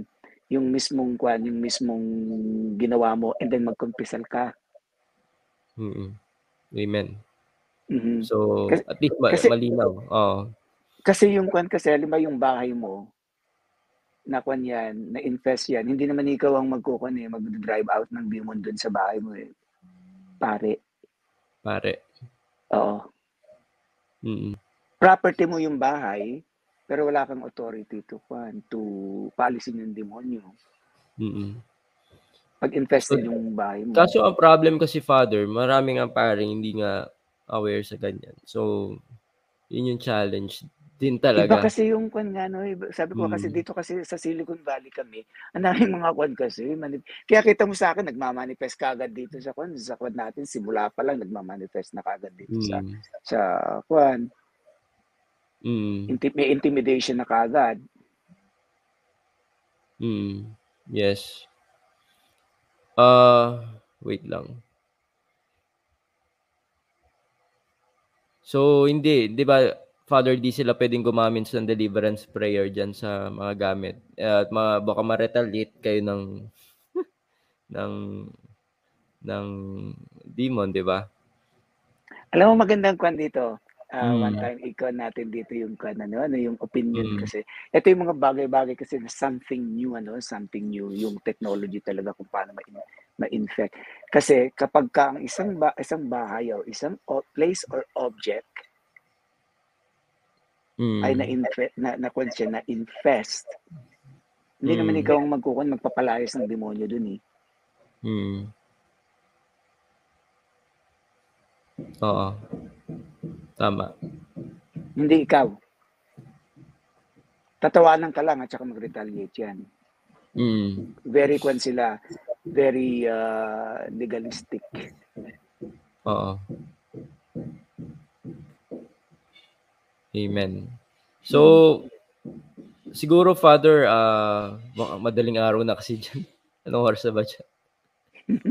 Hindi ko nga tinitignan yung oras eh kasi kwan, uh, pag sa Diyos kasi wala akong oras. Oo. Hindi ko yung orasan ng kwan ano, yung Diyos. Oo nga. Kaya, Siguro next uh, next session ulit natin next next Sunday. Actually, marami ka pa naman i- i-discuss sa atin sa ating mga ka-faith. Siguro ano, especially sa uh, under ka ng Silicon Valley, speaking of mga gadget, so i, may mar- may ma-share ka din paano ginagamit 'yan ng ng devil ang technology ngayon. Meron akong kwan pa, meron akong kasi sa grupo namin before, you know, meron kaming kwan talaga engineer diyan. Oh. Yan yung expert, isa sa mga discerners namin is engineer. Siya talaga yung kwan yan ng expertise niyan, gift niya talaga sa kwan. Maybe we can invite hmm. him. Oh, sige, sige po. Uh, next next alam mo yung, yung mga frequency, free, free, oo, yung mga frequency, frequency, mm, yung mga light, yung mga ganyan, mga, yung mga technology. Yan yung mga kwan talaga niya, yun talaga ang kanyang uh, expertise talaga mm. na kwan. Nak- nakikita niya talaga diyan kung paano umatak ang kwan, ang uh, demonyo. At saka maski sa mga kwan pro- pagpo-program ng mga games. Mm. May may gusto tayo clarify dito. Sabi po ni Father Darwin, head of the family daw, may authority magpalayas ng devil. Sa family nila. Um. Mm. Pero kapag ka, kanya, yung mga kwan, yung mga, mga oppression, mga ganyan, pari na. Halimbawa yung inoppress, hindi mm. hindi wala kang makikita na kuan ano na authority na yung kuan yung magulang ang magkukuha na yung magpapalayas ng demonyo dahil kuan na na, na oppress. Pari yun. Usually ang exorcism yung, pari ang gumagawa noon. Oo. Um, pari yung kuan yun, yung gumagawa nun. Yung mga property mo yung halimbawa may mga kuan pero hindi yung kuan halimbawa hindi sa case na kuan infestation. Hmm. Ang infestation is exorcist or pare. Mm. Mm. Ayun. So, Father, any any last word uh, sa ating mga ka-faith dyan uh, bago tayo mag humingi ng blessing from you? Mm-hmm. Isa lang yung may isa, maikupan ko sa inyo mga ka-faith natin no na ang pinaka-importante lagi na iisipin natin dito kung malaman natin kung sino tayo, ay, ano yung tunay nating identity. Ang identity natin, because of our baptism, we become adopted children of God. Mga kwan tayo, mga anak tayo ng Diyos. Identity natin yon. Ngayon, na uh, na ang buhay natin ay uh, mapoprotektahan kung lagi tayong apat na bagay itong kwan. Tatandaan nyo na proprotektahan nyo prayer life.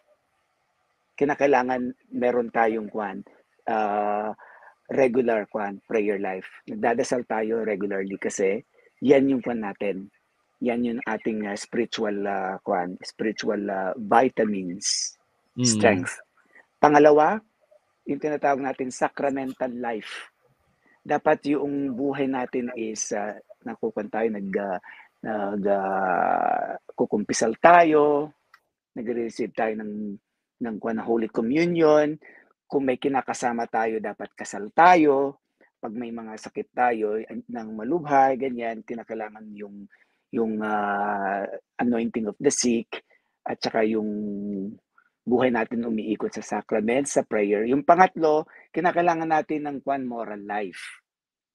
Kapag ka wala tayong sense of moral life, yan ay kwan, yan ay uh, magdudulot sa atin ng kwan ng uh, kapahamakan sa, sa kaluluwa natin kasi magiging kwan yan, magiging daan ng mga kwan, masasamang espiritu para maatake tayo. At ang pang-apat, yung tinatawag natin na faith life. Kinakailangan talaga natin na magtiwala sa Diyos ng buong buo. Apat, prayer life, sacramental life, moral life, faith life. Alam mo ang equivalent niyan? Bye-bye, Satanas. Wala na siyang puwang sa atin kapag ka pinotektahan natin yung apat Amen. yan. Wala Galing. na siyang puwang. So, na, magpasalamat tayo kasi, baliban dito, yung meron tayong tinatawag sa pananampalataya na natin na communion of saints. Meron tayong mga kapatid na kwan na na nagdaan na dito sa kwan na ito. Nagdaan na sa kwan na ito sa sa buhay na ito. Victorious na sila. Ando doon sila, mm. nakakuan sa atin, nakaalalay tayo. So, tatawagin natin sila na kwan, na samahan tayo sa ating kwan, pag, paglalakbay. Hindi tayo new age na ako lang. Mm. Hindi. Tayo, meron tayong kwan, meron tayong mga karamay, meron tayong mga community, may kasama tayo na victorious na sila. Amen. And no? also, Father, madagdag ko rin yung guardian angel. Minsan yan kasi ang nakakaligtaan. Di natin ang guardian angel, ang kauna-unahang binigay ng Diyos na direct contact sa atin. Itandaan niyo yan, yung guardian natin. angel. Oo. Uh, Oo. so, tapos, yun yung, Oo. yung kwan ko doon na ang demonyo, hindi dapat yan kinata- kinatatakutan. Kasi ang takot ay vitamins ng kwan yan, ng demonyo. Mm. Kung kung may takot tayo, dapat yung takot natin na mawala sa grasya ng Diyos. Yun lang. Ang dapat nating maging katakutan, mawala sa grasya ng Diyos. Pero pag natakot, natakot sa, tayo sa demonyo, humihina yung faith natin. Pag tumaas yung faith natin, hihina yung power nila. Mm-hmm. Yan. Bakit tayo may mga sacramentals? Yung mga sacramentals na yan ay mga visible things na tutulong sa atin para mag-grow tayo sa faith. Amen. Yan yan. Oo. So, know your identity. Pagka kilala mo yung identity mo, you are... Kasi ang demonyo, dalawa yung goal niya. To steal your identity and to steal your mission. So wala ka na. Pag na-steal na yung identity mo, hindi mo na magawa yung mission mo. Kaya nga kapag ka ang tatay o nanay na-steal ng demonyo yung identity niya, pinalitan ng identity niya. Halimbawa yung mapagmahal na nanay, responsableng tatay, ay kwan niya, na-atake ng demonyo, nanakawin niya yung identity, papalitan niya ng identity niya. Bungangera, chismosa, lasenggera, ang mangyayari ngayon, pag nanakaw na, hindi na effective yung magulang to do their mission. Wala na. Kaya kita mo yung mga yung mga magulang na lasinggero, wala na silang dinali na magabayan yung anak nila. Yun. Mm. So, yun yung tatandaan nyo ah. Ang goal ng demonyo, to steal your identity and steal your mission. So, kinakailangan, balik ka lagi sa identity mo. Sino ako? Ako ay anak ng Diyos. Amen. Grabe. Yun. Ano yung pagkain mo? Yung sinabi ko yung apat na bagay, yan yung pagkain mo. Sacramental life, prayer life, moral life, and faith life. Yung iba sasabihin nila, ay nagdadasal naman ako, diretso ko sa Diyos. O, oh, eh, salamat, pero isa lang yun. Eh, saan yung tatlo? Nga nga, di ba? So, I hope sana maka-inspire sa inyo yon. Hindi tayo sa angkan ng talunan. Sa angkan tayo ng mga victorious. Amen. Yun Amen. lang yun eh. Sabi ng demonyo sa'yo, ay alam ko yung nakaraan mo. Sabi mo sa kanya, alam ko naman yung future mo. Amen. Talo na siya. Oo, oh, future niya, future niya impyerno eh. Grabe. So maraming maraming salamat Father Randy at maraming salamat sa time na binigay mo. Alam ko madaling araw na dyan sa inyo. Ano nga dito, no? Uh, 12 uh, to 12.30 na. Nagbigay ka ng oras pa rin, panahon at maraming kulang na kulang talaga yung oras pag uh, ganito yung topic natin. So next week ay meron tayo ulit pa pag-usapan na interesting topic. And hopefully, di ba, yung sabi mo na ma-interview ko si Father Gary Tomas. Di ba? Ah, uh, ikwa natin yan. Oo. Yung si yung yun nga yung uh, pare, exorcist priest diyan sa Amerika na guman na base yung movie na The Right sa kanyang buhay. Ayan. Buhay, so, Father, siya yung pag pinanood mo yung movie, siya yung tinitrain doon. Oo. Siya yung batang pari doon. Oo. Nung bandang huli, ang ending noon, in-exorcise niya yung exorcist. Grabe. Mm-mm. Baligtad. Oo, nagka, nagka-switch na yung quad doon. Mm. Doon na yung naging exorcist siya. Ha? Ito yung meeting nyo last nung kapon. Kapon, no? Mm. mm. Ayan. So, ayun, Father, baka pwede kami makahingi ng blessing, final blessing from you. Sige. Magtagalog ako, ha? Sure. I mean, oh. nag, uh, sasabi, Ilonggo ka daw ba? Dili man, uy. Dili, uy. Yung makwan-kwan mo. Dili, uy. Hindi kasi, uh, narunong ako magbisaya, agsaw, uh, marunong ako agsaw Ilocano, basit laeng, mawawatak oh, Ilocano. sa kuwan eh. Uh, may... hmm. Ito yung mga kwan, mga mga na, na, na, na, nakuha ko sa mga kasamahan kong pari dito yung dami ng influensya. Uh, pero pag gusto ko mag-pure Tagalog, pwede rin. Wow. Um, Ilocano, oh. Mga Ilocano, mga kakabsat. Ayun, mga so... Bisaya dyan. Oo oh, nga. Maayong gabi eh. Hmm. So baka pwede mo na pwede mo naman kaming mag uh, pap, uh, umingi ng prayers from your Father. Apa, apa. Sa ngala naman na nakat ng Espiritu Santo. Amen. Panginoon, mahabagin, narito po kami bilang isang pamilya at uh, humihingi sa iyo ng uh, ng uh, iyong uh, proteksyon. Nais ko po sana na protektahan at uh, bigyan po ng maraming biyaya ang aking mga kapatid dito sa aking uh, kapatid sa pananampalataya na sana po maprotektahan niyo ang kanilang pamilya, maprotektahan niyo ang kanilang uh, kalusugan, Amen. Maprotektahan niyo po ang kanilang kabuhayan para sa mga estu- estudyante at nag-aaral naway makatapos po sila ng kanilang pag-aaral at matutunan nila ang mga bagay na dapat po nilang uh, matutunan. Hinihiling ko rin po na sa sa pagkakataong ito malaman po nila ang kanilang mga mga mga kwan po ng mga gifts, yung kanilang mga misyon sa buhay para matulungan po nila ang bawat isa sa pagtataguyod ng kaharian ng Diyos na iyong ibinigay sa amin. Hallelujah. Inihiling ko ito sa pamamagitan ng iyong anak na si Yesu Kristo, aming Panginoon. Amen. Amen. In the name of the Father, Son, the Holy Spirit. Amen.